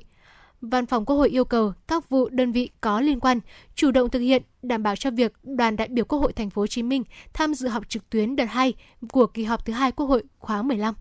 Kính thưa quý vị và các bạn, chiều ngày hôm qua tại Hà Nội, Đại tướng Phan Văn Giang, Ủy viên Bộ Chính trị, Phó Bí thư Quận ủy Trung ương, Quân ủy Trung ương xin lỗi quý vị, Bộ trưởng Bộ Quốc phòng chủ trì cuộc gặp mặt các đại biểu Quốc hội đang công tác trong quân đội tham dự kỳ họp thứ hai Quốc hội khóa 15. Tại buổi gặp mặt, các đại biểu đã nghe vụ pháp chế, Bộ Quốc phòng báo cáo những nội dung cơ bản của chương trình dự kiến tại đợt 2 kỳ họp thứ hai Quốc hội khóa 15. Đại diện Tổng cục Hậu cần báo cáo kết quả công tác lãnh đạo, chỉ đạo của Bộ Quốc phòng trong triển khai lực lượng, phương tiện tham gia hỗ trợ thành phố Hồ Chí Minh, các tỉnh phía Nam và nhiều địa phương khác trong công tác phòng chống dịch COVID-19. Thay mặt Quân ủy Trung ương, Bộ Quốc phòng, Đại tướng Phan Văn Giang đề nghị các đồng chí đại biểu Quốc hội đang công tác trong quân đội nêu cao tinh thần trách nhiệm, gương mẫu, phát huy dân chủ, trí tuệ, thực hiện tốt vai trò, quyền hạn, trách nhiệm để tham gia ý kiến vào các nội dung Quốc hội thảo luận, góp phần vào thành công chung của kỳ họp. Bên cạnh đó, các đồng chí là sĩ quan quân đội nhân dân Việt Nam giữ vị trí lãnh đạo, Ủy viên thường trực Ủy ban Quốc phòng và An ninh cần tiếp tục phát huy truyền thống của quân đội, hoàn thành tốt chức trách, nhiệm vụ trên cương vị được giao. Bộ trưởng Phan Văn Giang giao Tổng cục Chính trị chỉ đạo các cơ quan báo chí trong quân đội chủ động thông tin, tuyên truyền về chương trình kỳ họp thứ hai Quốc hội khóa 15, đặc biệt là các nội dung liên quan đến vấn đề quân sự quốc phòng, hoạt động của các đại biểu Quốc hội trong quân đội. Vụ pháp chế Bộ Quốc phòng phối hợp chặt chẽ với các cơ quan của chính phủ, Quốc hội cung cấp đầy đủ thông tin về các dự án luật để các đại biểu có cơ sở nghiên cứu, tham gia ý kiến đảm bảo chất lượng tại kỳ họp. Thưa quý vị, trên đây là những thông tin mà nhóm phóng viên của chúng tôi vừa thực hiện. Còn bây giờ xin mời quý vị cùng thư giãn với ca khúc chân tình do ca sĩ Đức Tuân trình bày.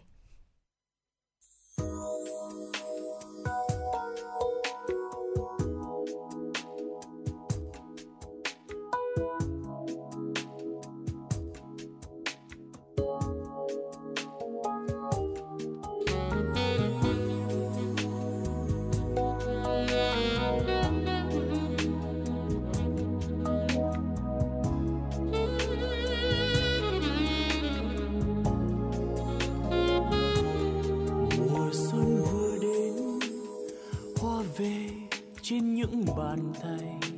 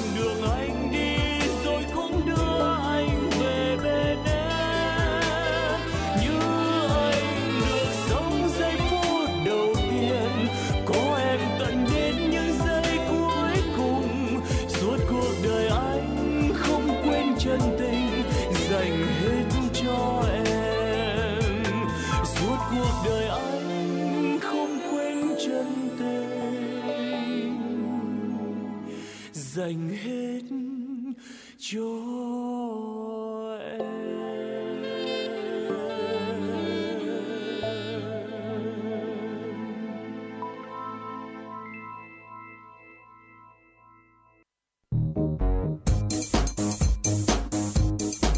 Chuyến bay mang số hiệu FM96 đang chuẩn bị nâng độ cao. Quý khách hãy thắt dây an toàn, sẵn sàng trải nghiệm những cung bậc cảm xúc cùng FN96.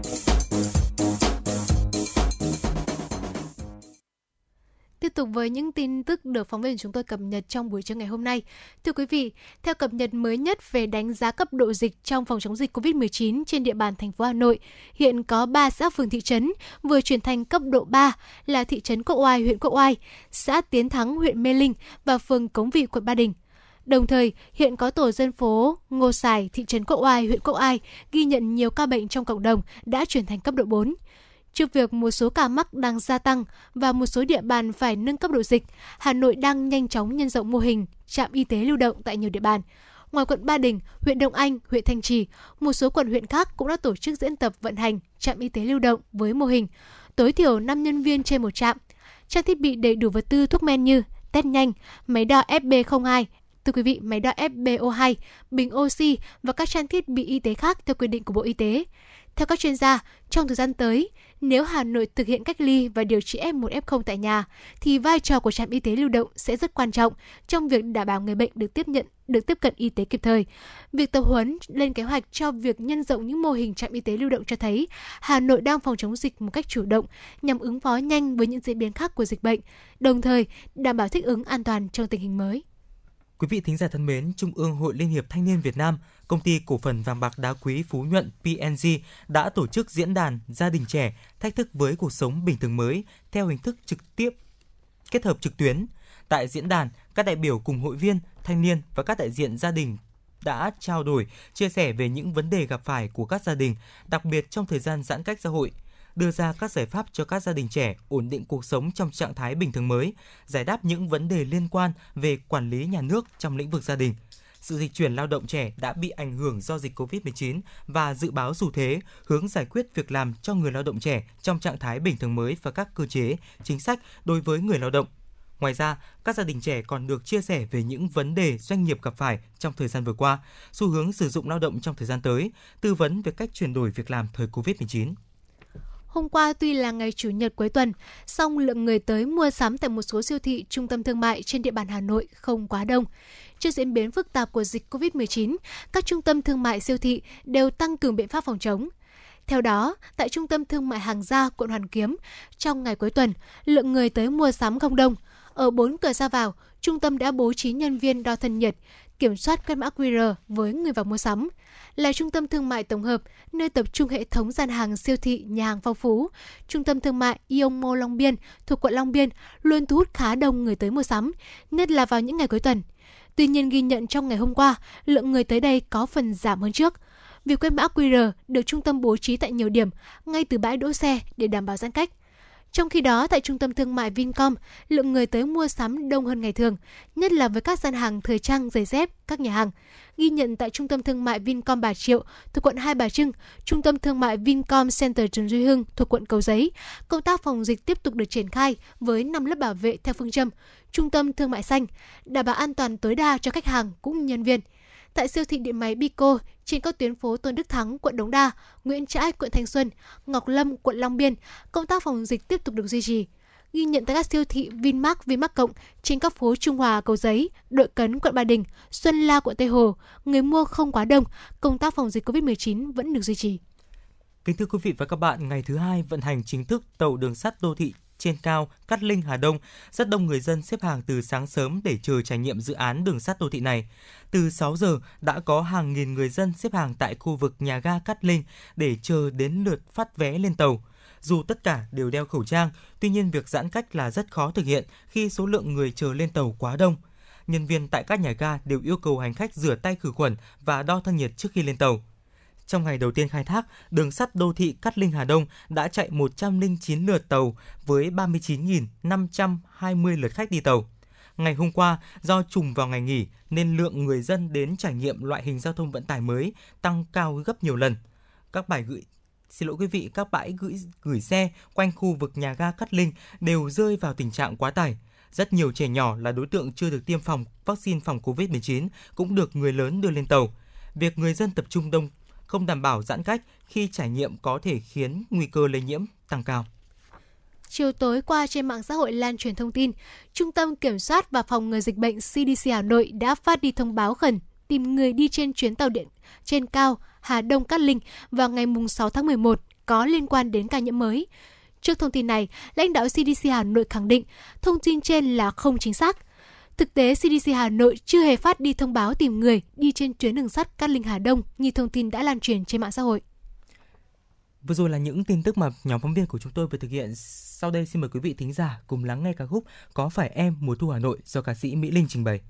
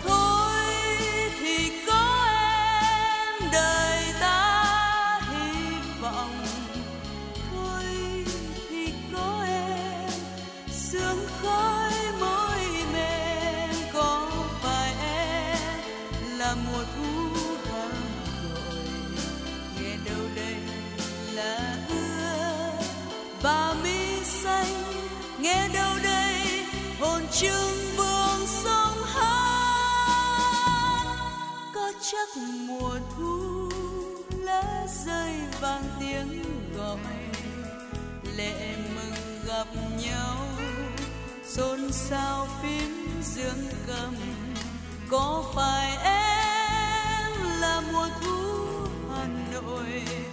Nghìn năm sau, ta níu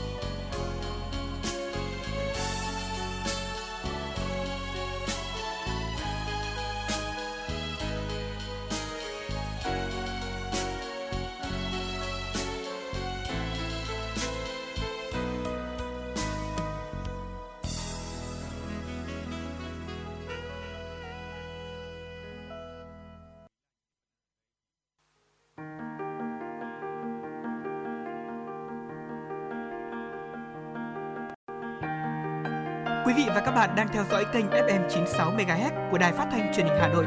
Hãy giữ sóng và tương tác với chúng tôi theo số điện thoại 024 3773 6688. FM 96 đồng hành trên mọi nẻo đường. Thưa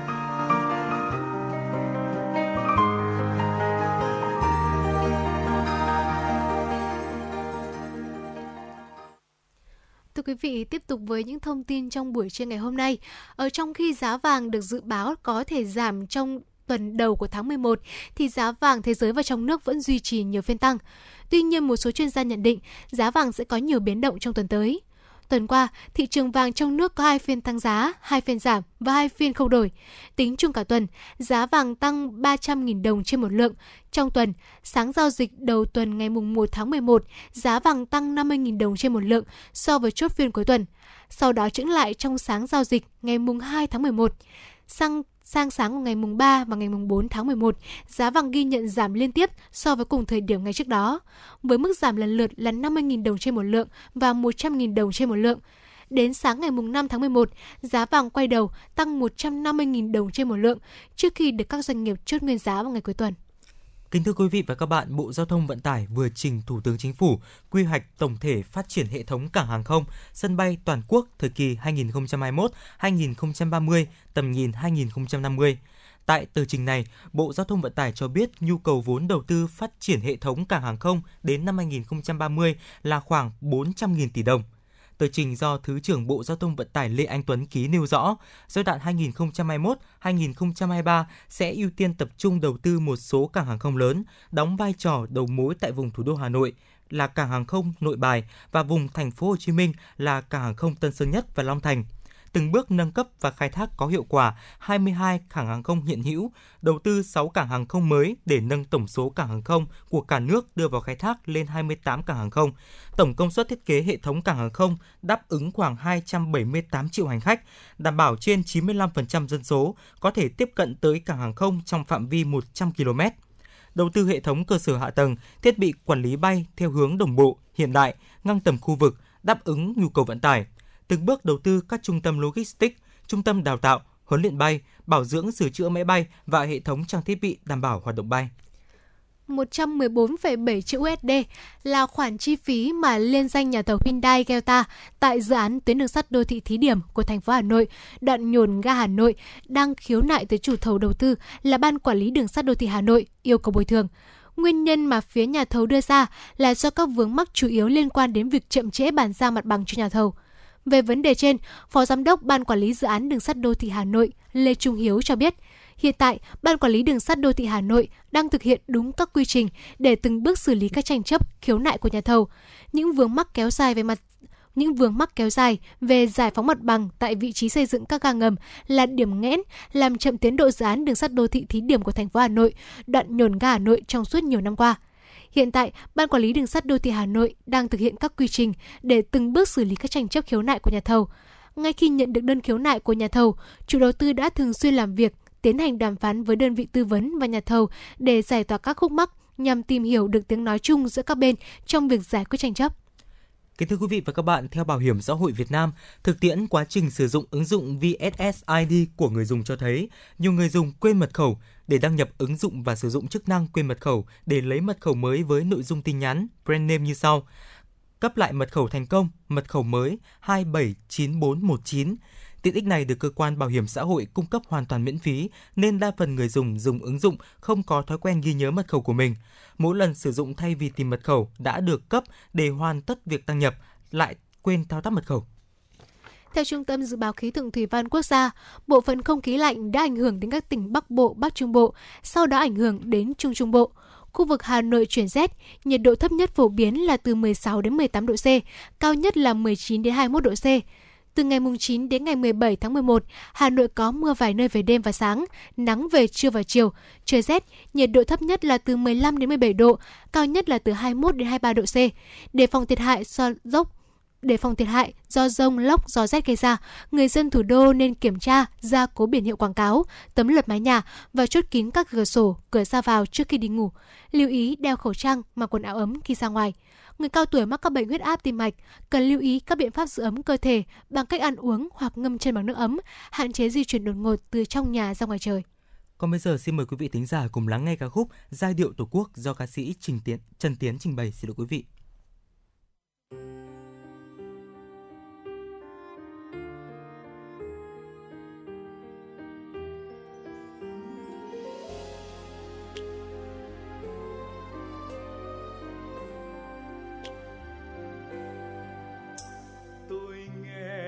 Giai điệu tổ quốc tôi, dịu dàng trong tiếng du hơi tôi nghe giai điệu tổ quốc tôi, trầm sâu trong tiếng đất trời. Tôi nghe trong lời yêu nhau, tôi nghe trong lời tha thiết. Phút hành quân mẹ tiễn đưa con, giai điệu nhớ giai điệu thương theo suốt con đường.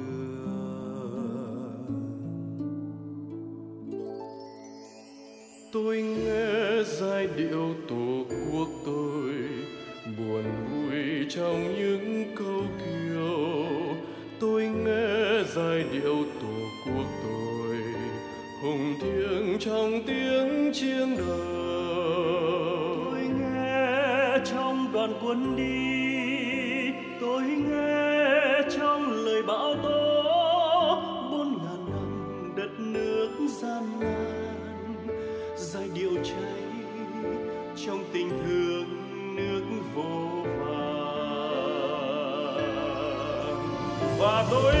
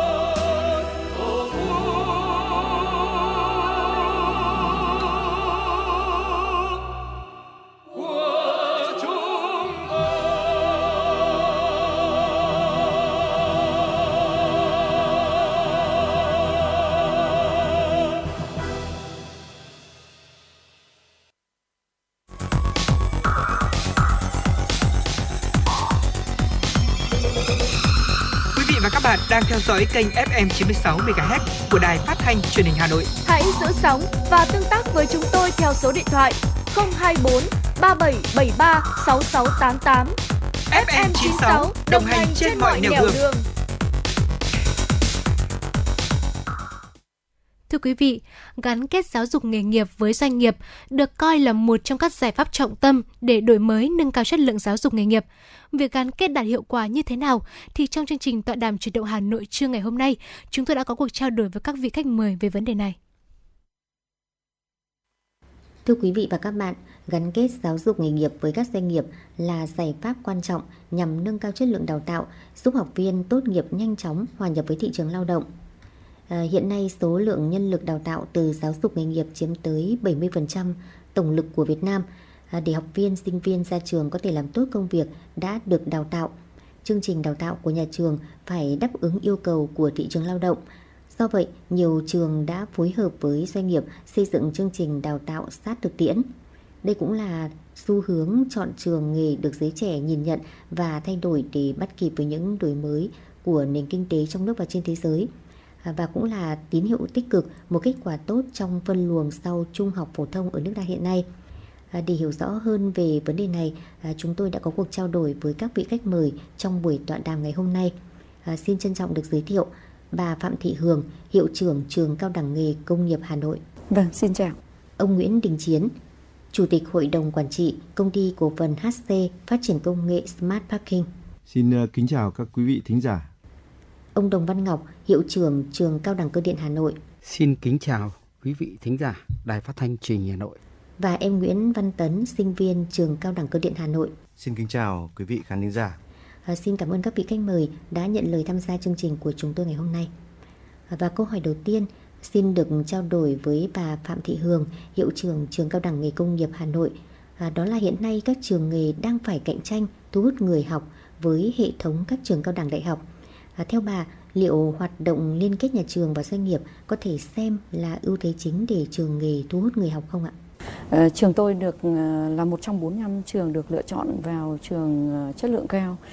Thì chúng tôi nghĩ rằng là đây là một cái cơ hội để chúng tôi phát triển và là tiền đề để chúng tôi khẳng định cái thương hiệu của nhà trường. Chúng tôi thấy rằng là nếu để khẳng định được thương hiệu nhà trường thì chúng ta phải đào tạo được cho thị trường lao động một cái nguồn nhân lực chất lượng và được thị trường lao động chấp nhận và muốn làm việc như vậy thì ờ, cái công tác đào tạo của nhà trường phải thay đổi và hướng tới cái việc mà cái xã hội cũng như là xu hướng của thế giới chấp nhận cái thị cái nguồn nhân lực mà do nhà trường đào tạo ra và chúng tôi thì đã đang làm việc đấy trong những cái đoạn gần đây rất là tốt. Nhà trường đã có những giải pháp gì để tư vấn hướng nghiệp, hỗ trợ sinh viên lựa chọn nghề nghiệp? Thưa bà Phạm Thị Hường.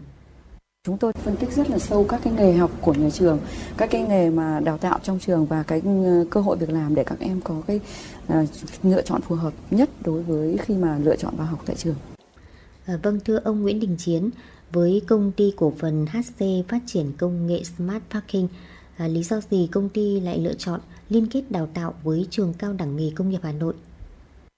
Ờ, công ty ờ, HC của chúng tôi thì cũng có 15 ờ, năm phát triển. Chúng tôi cũng có sử dụng nhiều nguồn về nhân, nhân sự, trong đó có một số các trường khác.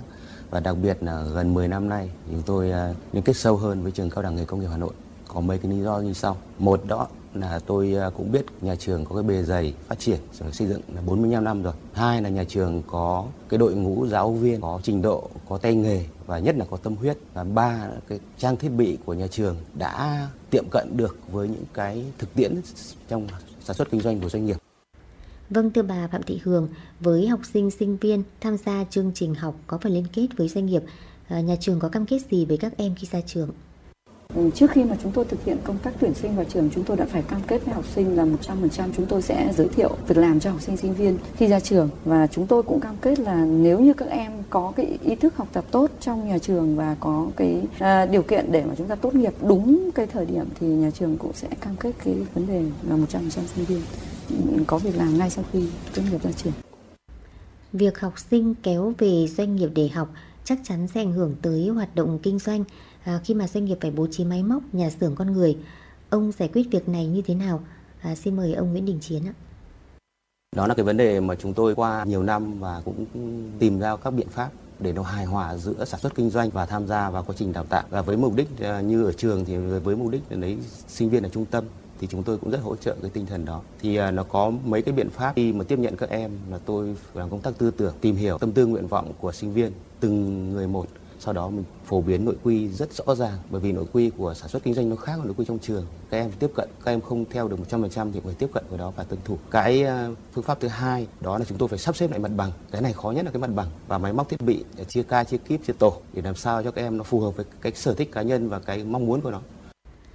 Vâng, với hoạt động liên kết này thì công ty cổ phần HC phát triển công nghệ Smart Parking có những thuận lợi và khó khăn gì thưa ông? À, khi tổ chức uh, mà hoạt động sản xuất để kèm theo đào tạo thì nó sẽ dẫn ra cũng rất là nhiều cái khó khăn cho doanh nghiệp.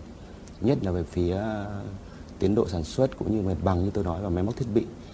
Thế thì à, từng từng mỗi với một vấn nghề của chúng tôi thì sử dụng nhiều công nhân à, nhiều sinh viên của nhà, nhà trường trong nhiều nghề khác nhau. Nghề về công nghệ ô tô nghề về điện tử và đợt vừa rồi là có cơ điện tử thì đó là những sản phẩm à, công nghệ của công ty tôi.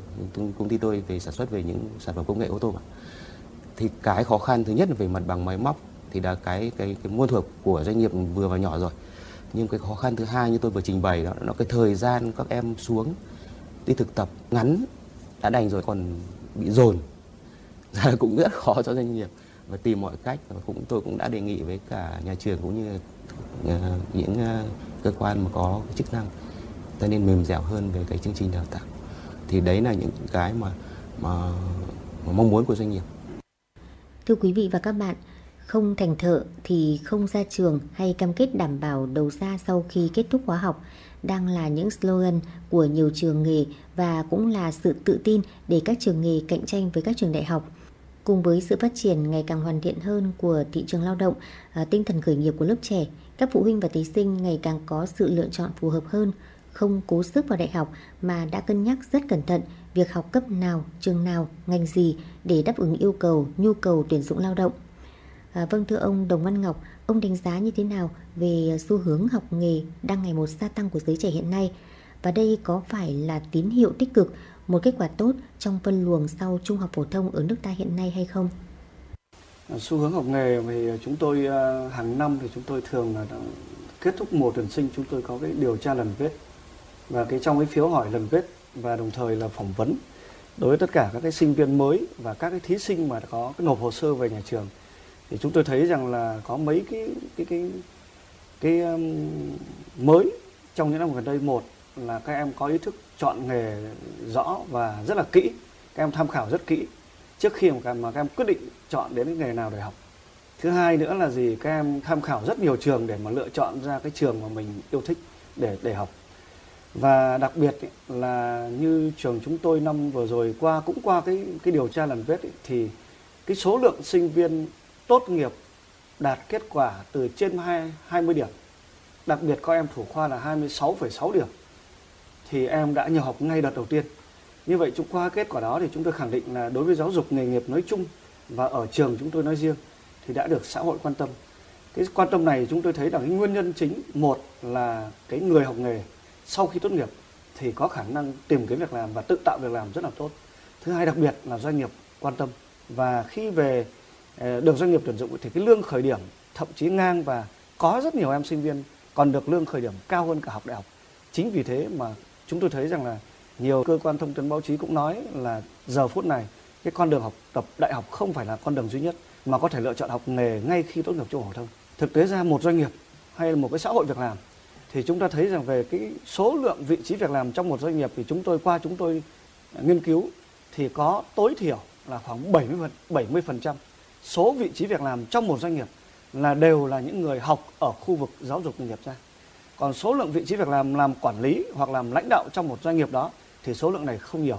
Vì vậy mà có thể thấy một nền kinh tế hay một cái thị trường việc làm thì số lượng mà người được đào tạo qua lĩnh vực giáo dục nghề nghiệp, đặc biệt giáo dục nghề nghiệp chất lượng cao thì tôi nghĩ rằng đây là một cái cái xu thế tốt không những ở Việt Nam và tất cả các nước mà chúng tôi nghiên cứu như là các nước phát triển như Anh, Đức hay là Australia thì đều họ đã thành công trong lĩnh vực mà người đã đẩy cái đào tạo về lĩnh vực cái nhân lực trực tiếp tham gia vào trong cái vị trí việc làm của nền kinh tế.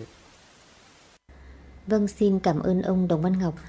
À, được biết em Nguyễn Văn Tấn đã từng theo học 2 năm tại một trường đại học. À, vậy lý do tại sao em lại có sự thay đổi và quyết định lựa chọn học nghề? Sau 2 năm học tại đại học thì em cảm thấy môi trường học không phù hợp với bản thân bởi vì học ở đại học thì sẽ học rất nhiều về lý thuyết, mà em thì lại học kém các môn lý thuyết và chỉ học tốt những cái môn thực hành nên sau thời gian đắn đo suy nghĩ thì em cũng quyết định tìm một trường cao đẳng để theo học, để với mục đích là được thực hành nhiều hơn và được trực tiếp làm việc với máy móc nhiều hơn ạ. Có thể thấy lựa chọn của em Tấn hiện nay không phải là hiếm. Điều này thể hiện học sinh và phụ huynh đã có cái nhìn khác hơn về ờ, định hướng nghề nghiệp trong tương lai và đại học không phải là con đường duy nhất đi đến thành công. À, đúng không thưa ông Đồng Văn Ngọc? Và chúng ta nhìn thấy rất nhiều người thành công không phải là cứ phải học cao đẳng và cũng không phải cứ phải là học đại học. Nhiều người người ta chỉ thành công ở những lĩnh vực và học rất là ngắn. Ví dụ học về kim hoàn, chế tác những cái sản phẩm về về vàng, bạc, đá quý thì họ cũng là học một cái lớp rất là ngắn hạn nhưng họ có thể thành danh là những nghệ nhân và họ đã đã thành danh thì tôi nghĩ rằng là bất kỳ ai trong cuộc sống xã hội này, thứ nhất phải có sức khỏe, có gia đình hạnh phúc, có được khả năng làm ra kinh tế và làm giàu cho chính bản thân mình, đóng góp cho gia đình, cho xã hội. Đấy là người thành công. Như vậy là gì? Tất cả con đường không phải là con đường nào là duy nhất, nhưng tôi muốn nhấn mạnh là phải qua đào tạo. Đây là cái con đường luôn luôn xã hội cũng như là mỗi cá nhân đều có nhu cầu. Vì vậy chúng ta cũng không khuyến khích là không đào tạo mà có thể thành công, mà chúng ta khuyến khích làm thế nào uh, tư vấn cũng như là định hướng cho xã hội định hướng cho các em uh, học sinh cũng như phụ huynh các bậc phụ huynh cố gắng lựa chọn cho các em mình mình một cái bậc học phù hợp nhất. Ờ, tôi nhấn mạnh là cái sự phù hợp nó sẽ phát huy được tất cả các sở trường năng lực của mỗi con người. Tránh trường hợp là cứ phải lựa chọn theo đám đông. Tức là thấy con nhà bạn hay là bạn của mình đi học một cái trường này học học đại học thì là chúng ta cũng chọn theo. Thì đấy là cái lựa chọn không thông minh. Em Tấn thân mến sau một thời gian theo học em đánh giá như thế nào về chương trình học của nhà trường Vâng, sau khi vào nhà trường được 2 năm thì em cảm thấy là thứ nhất là chương trình rất phù hợp với những người thợ học nghề đang cần ở bên ngoài hiện nay. Và trong kỳ đầu tiên chúng em được trang bị đầy đủ các kiến thức về lý thuyết. Bắt đầu từ kỳ học thứ hai thì là chúng em được học ừ, tiếp cận đến các môn chuyên ngành và chúng em được học thực hành rất là nhiều. Thời gian thực hành của chúng em đến lên đến 70% trong tổng số giờ học tại nhà trường. Vâng và điều đó thì mang lại hiệu quả như thế nào? Hiệu quả trực tiếp là khi chúng em tham gia kỳ thi kỹ năng nghề quốc gia vừa rồi thì à, chúng em được trang bị đầy đủ các kiến thức và cũng vinh dự được giành được huy chương vàng kỳ thi nghề cơ tử tại kỳ thi tay nghề quốc gia năm 2020. Hiện nay nhiều nhà tuyển dụng sẵn sàng nhận sinh viên có bằng trung cấp cao đẳng nghề. nhưng làm được việc ngay thì thay vì chọn sinh viên có bằng cấp cao hơn nhưng phải mất thời gian đào tạo lại. À, đến thời điểm này, em có cho rằng sự lựa chọn học nghề của mình là hoàn toàn đúng đắn không? Vâng, lựa chọn của em em đến thời điểm hiện tại thì em cảm thấy lựa chọn của em là hoàn toàn đúng đắn. Bởi vì sau khi ra trường thì là các nhà máy xí nghiệp, các công ty sẽ tuyển dụng chúng em vào thì cả trong đó thì các cùng với các máy móc thiết bị thì ừ, sẽ chúng em sẽ được vận dụng tất cả các kiến thức học từ nhà trường bởi vì khi ở trong nhà trường thì chúng em được học thực hành rất là nhiều và khi vào nhà máy thì chúng em sẽ không bị bỡ ngỡ trước những cái máy móc thiết bị trong đó nữa và chúng em hoàn toàn tự tin có thể làm tốt tại sau nhà máy sau khi ra trường.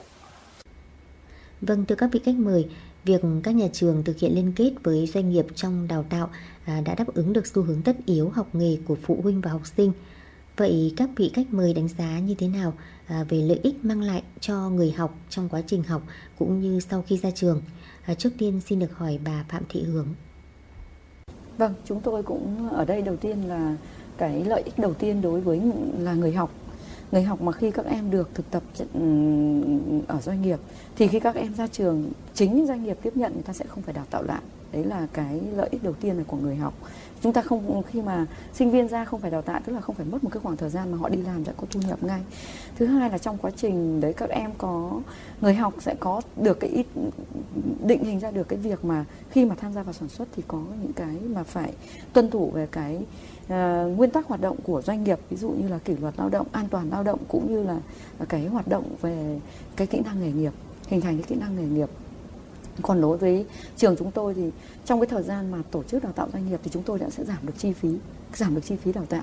Cái thứ hai là ờ, qua cái việc mà liên kết doanh nghiệp thì chúng tôi có cái cơ hội tìm việc làm cho sinh viên. Đây là một cái mà chúng tôi phải cam kết với sinh viên khi ờ, vào. Và cái lợi ích của doanh nghiệp ở đây là khi kết hợp với các cơ sở đào tạo thì cái lợi ích của uh, doanh nghiệp ở đây như ông Chiến đã nói rằng là uh, tìm được một cái nguồn nhân lực và một cái cơ sở đào tạo người để doanh nghiệp tin tưởng và gửi gắm vào đấy khi mà khi mà cần cái nhu cầu lao động là cái cơ sở đào tạo mà gắn bó với doanh nghiệp sẽ còn là nguồn cung cấp nhân lực đáp ứng được cái nhu cầu của công ty và cái lợi ích lớn nhất là đáp ứng được tôi nghĩ rằng là cái thị trường lao động trong nước và tiến tới là thị trường lao động trong khu vực và quốc tế. Vâng, xin cảm ơn bà Hường. À, tiếp theo chúng tôi cũng muốn được nghe ý kiến chia sẻ của ông Nguyễn Đình Chiến. Theo tôi cái ờ, cái định hướng mà đào tạo giữa nhà trường và doanh nghiệp thì trước mắt là được thứ nhất đó là các em sinh viên chắc chắn là sẽ được hơn được nhất. Đó là được được trải nghiệm được uh, biết cái cách thức hoạt động kinh doanh ngày sau các em ra trường các em sẽ thực hiện trong cái môi trường đó. Cái được thứ hai đó được cho nhà trường. Đó là nơi mà cũng là một cái thu hút để tuyển sinh vì các em ra trường có một tay nghề tốt, thì à, cái tiếng tăm của nhà trường cũng như là cái truyền bá của các em à, ờ, thì các em sẽ, nhiều cái sinh viên nữa sau người ta sẽ sẽ tuyển sinh sẽ tốt hơn. Và cái được thứ ba của doanh nghiệp chúng tôi đại cụ thể là doanh nghiệp chúng tôi, đó là tôi có một nguồn nhân sự dồi dào, phải nói là dồi dào và rất chủ động. Bởi vì trong quá trình thực tập mà các em được thực tập các công việc khác nhau rất phù hợp. Thứ nhất là theo sở thích của các em thứ hai là cái, cái năng khiếu của các em. Thì ờ, chúng tôi đều có những cái đánh giá riêng. Các em ờ, được đánh giá riêng và cán bộ ờ, hướng dẫn cũng như quả cấp cao đánh giá riêng. Và đấy là những hạt những cái những nhân vật mà chúng tôi sẽ nhắm tới để để tuyển dụng. Và cái được của doanh nghiệp nữa đó là trong những cái thời gian các em thực tập các em cũng làm ra sản phẩm và các em cũng được trả một cái thù lao nó xứng đáng. Và đấy cũng là một cái mà không dễ gì trong cái thị trường lao động bây giờ. Cũng không dễ gì mà tìm được những người rất phù hợp rất nhiệt huyết rất hăng say à, để thực hiện những công việc theo yêu cầu của doanh nghiệp. Thì tôi nghĩ và tôi đánh giá cái định hướng mà đưa sinh viên đến các doanh nghiệp để cùng đào tạo nhà trường là một định hướng rất đúng và cần phải phát triển và cần cần phải à, nâng cao cái cái cái quy mô lên nữa. Vâng, và chúng tôi cũng muốn được nghe chia sẻ của ông Đồng Văn Ngọc. Cái chính sách phân luồng của ờ, Việt Nam chúng ta đang tác động rất là tích cực. và qua cái phân tích của chúng tôi thấy rằng là nó có tính khoa học của nó và thực tiễn cụ thể là có những em học xong lớp 9 không đi học ở các trường trung học phổ thông mà vào các trường nghề để vừa học văn hóa, vừa học các ngành nghề mà mình yêu thích, thì thứ nhất là tiết kiệm về thời gian. Thời gian bởi vì các em học xong lớp 9 thì nếu học cấp 3 là phải mất 3 năm, lớp 10 và 12 nhưng nếu chuyển sang học nghề thì 3 năm đó các em đã vừa hoàn thành được chương trình văn hóa và các em vừa học được một cái lĩnh vực nghề nghiệp nào đó. Nhưng mà cái khoa học của nó, đó là gì? Chúng ta phải thừa nhận là không phải con em của chúng ta, em nào cũng học giỏi toán không phải em nào cũng học giỏi học giỏi văn. Không phải em nào cũng học giỏi ngôn ngữ hoặc là ngoại ngữ. Vì vậy mà các em là gì? Nếu các em đã sợ học toán, mà các em lại thích học văn, mà các em lại chọn về một cái ngành nghề không liên quan gì đến toán nhiều. Ví dụ, các em chọn về dược, chọn về lĩnh vực du lịch, em chọn về chế biến đồ ăn, chế biến, pha chế đồ uống, vân vân. Những lĩnh vực này hoàn toàn không cần gì toán, mà chỉ cần học ở lớp 9 đã đủ năng lực để cho họ học được các ngành nghề. Và họ vẫn thành danh được. Nên vì vậy, khi phân luồng thì thứ nhất là không tạo sức ép cho các em mà đã có những hạn chế về những cái năng lực học văn hóa. Thì đây là một cái rất là khoa học trong việc bố trí các chương trình đào tạo. Thứ hai, đối với như trường chúng tôi, thì chúng tôi sau khi sinh viên, học sinh này vào học, thì chúng tôi cũng tìm hiểu để biết được cái nguyện vọng của sinh viên. Từ đó tăng cường những cái gì là cái cái sở trường của em để được học nhiều. Cái gì là hạn chế thì chúng tôi giảm đi. Ví dụ các em đã sợ học toán thì không tội gì chúng tôi cứ phải ép các em học toán mà trong đó các em đăng ký vào cái ngành nghề hoàn toàn không liên quan nhiều đến toán.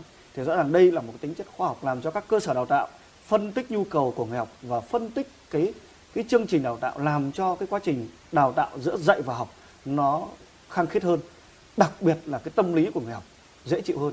Vâng, xin cảm ơn ý kiến của các vị khách mời.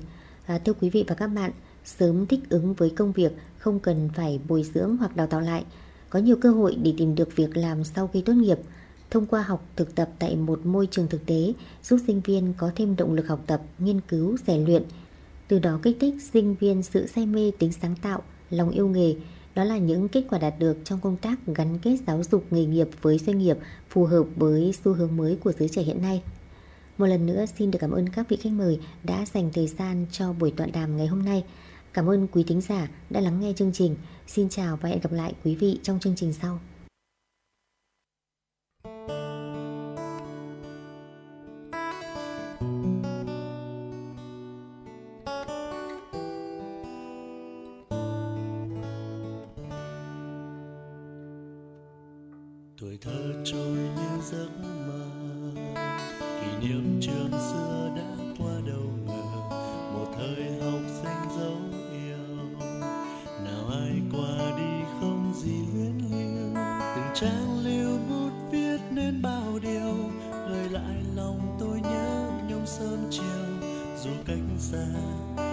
Tình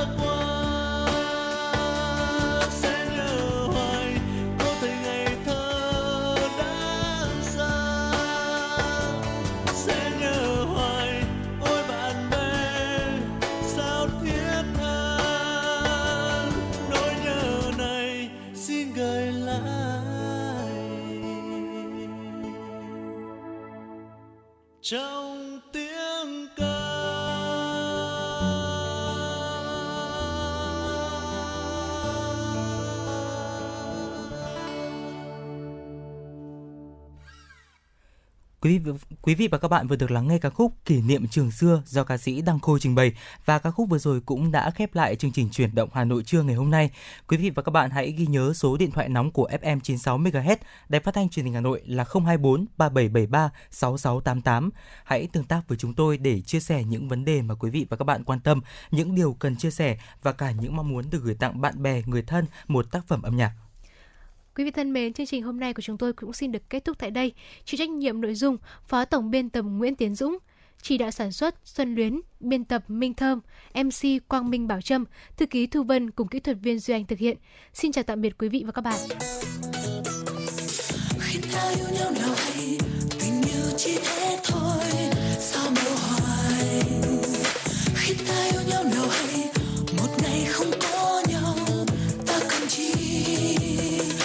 khi ta yêu nhau nào hay hàng mi em sẽ cay khi đêm về khi ta yêu nhau nào hay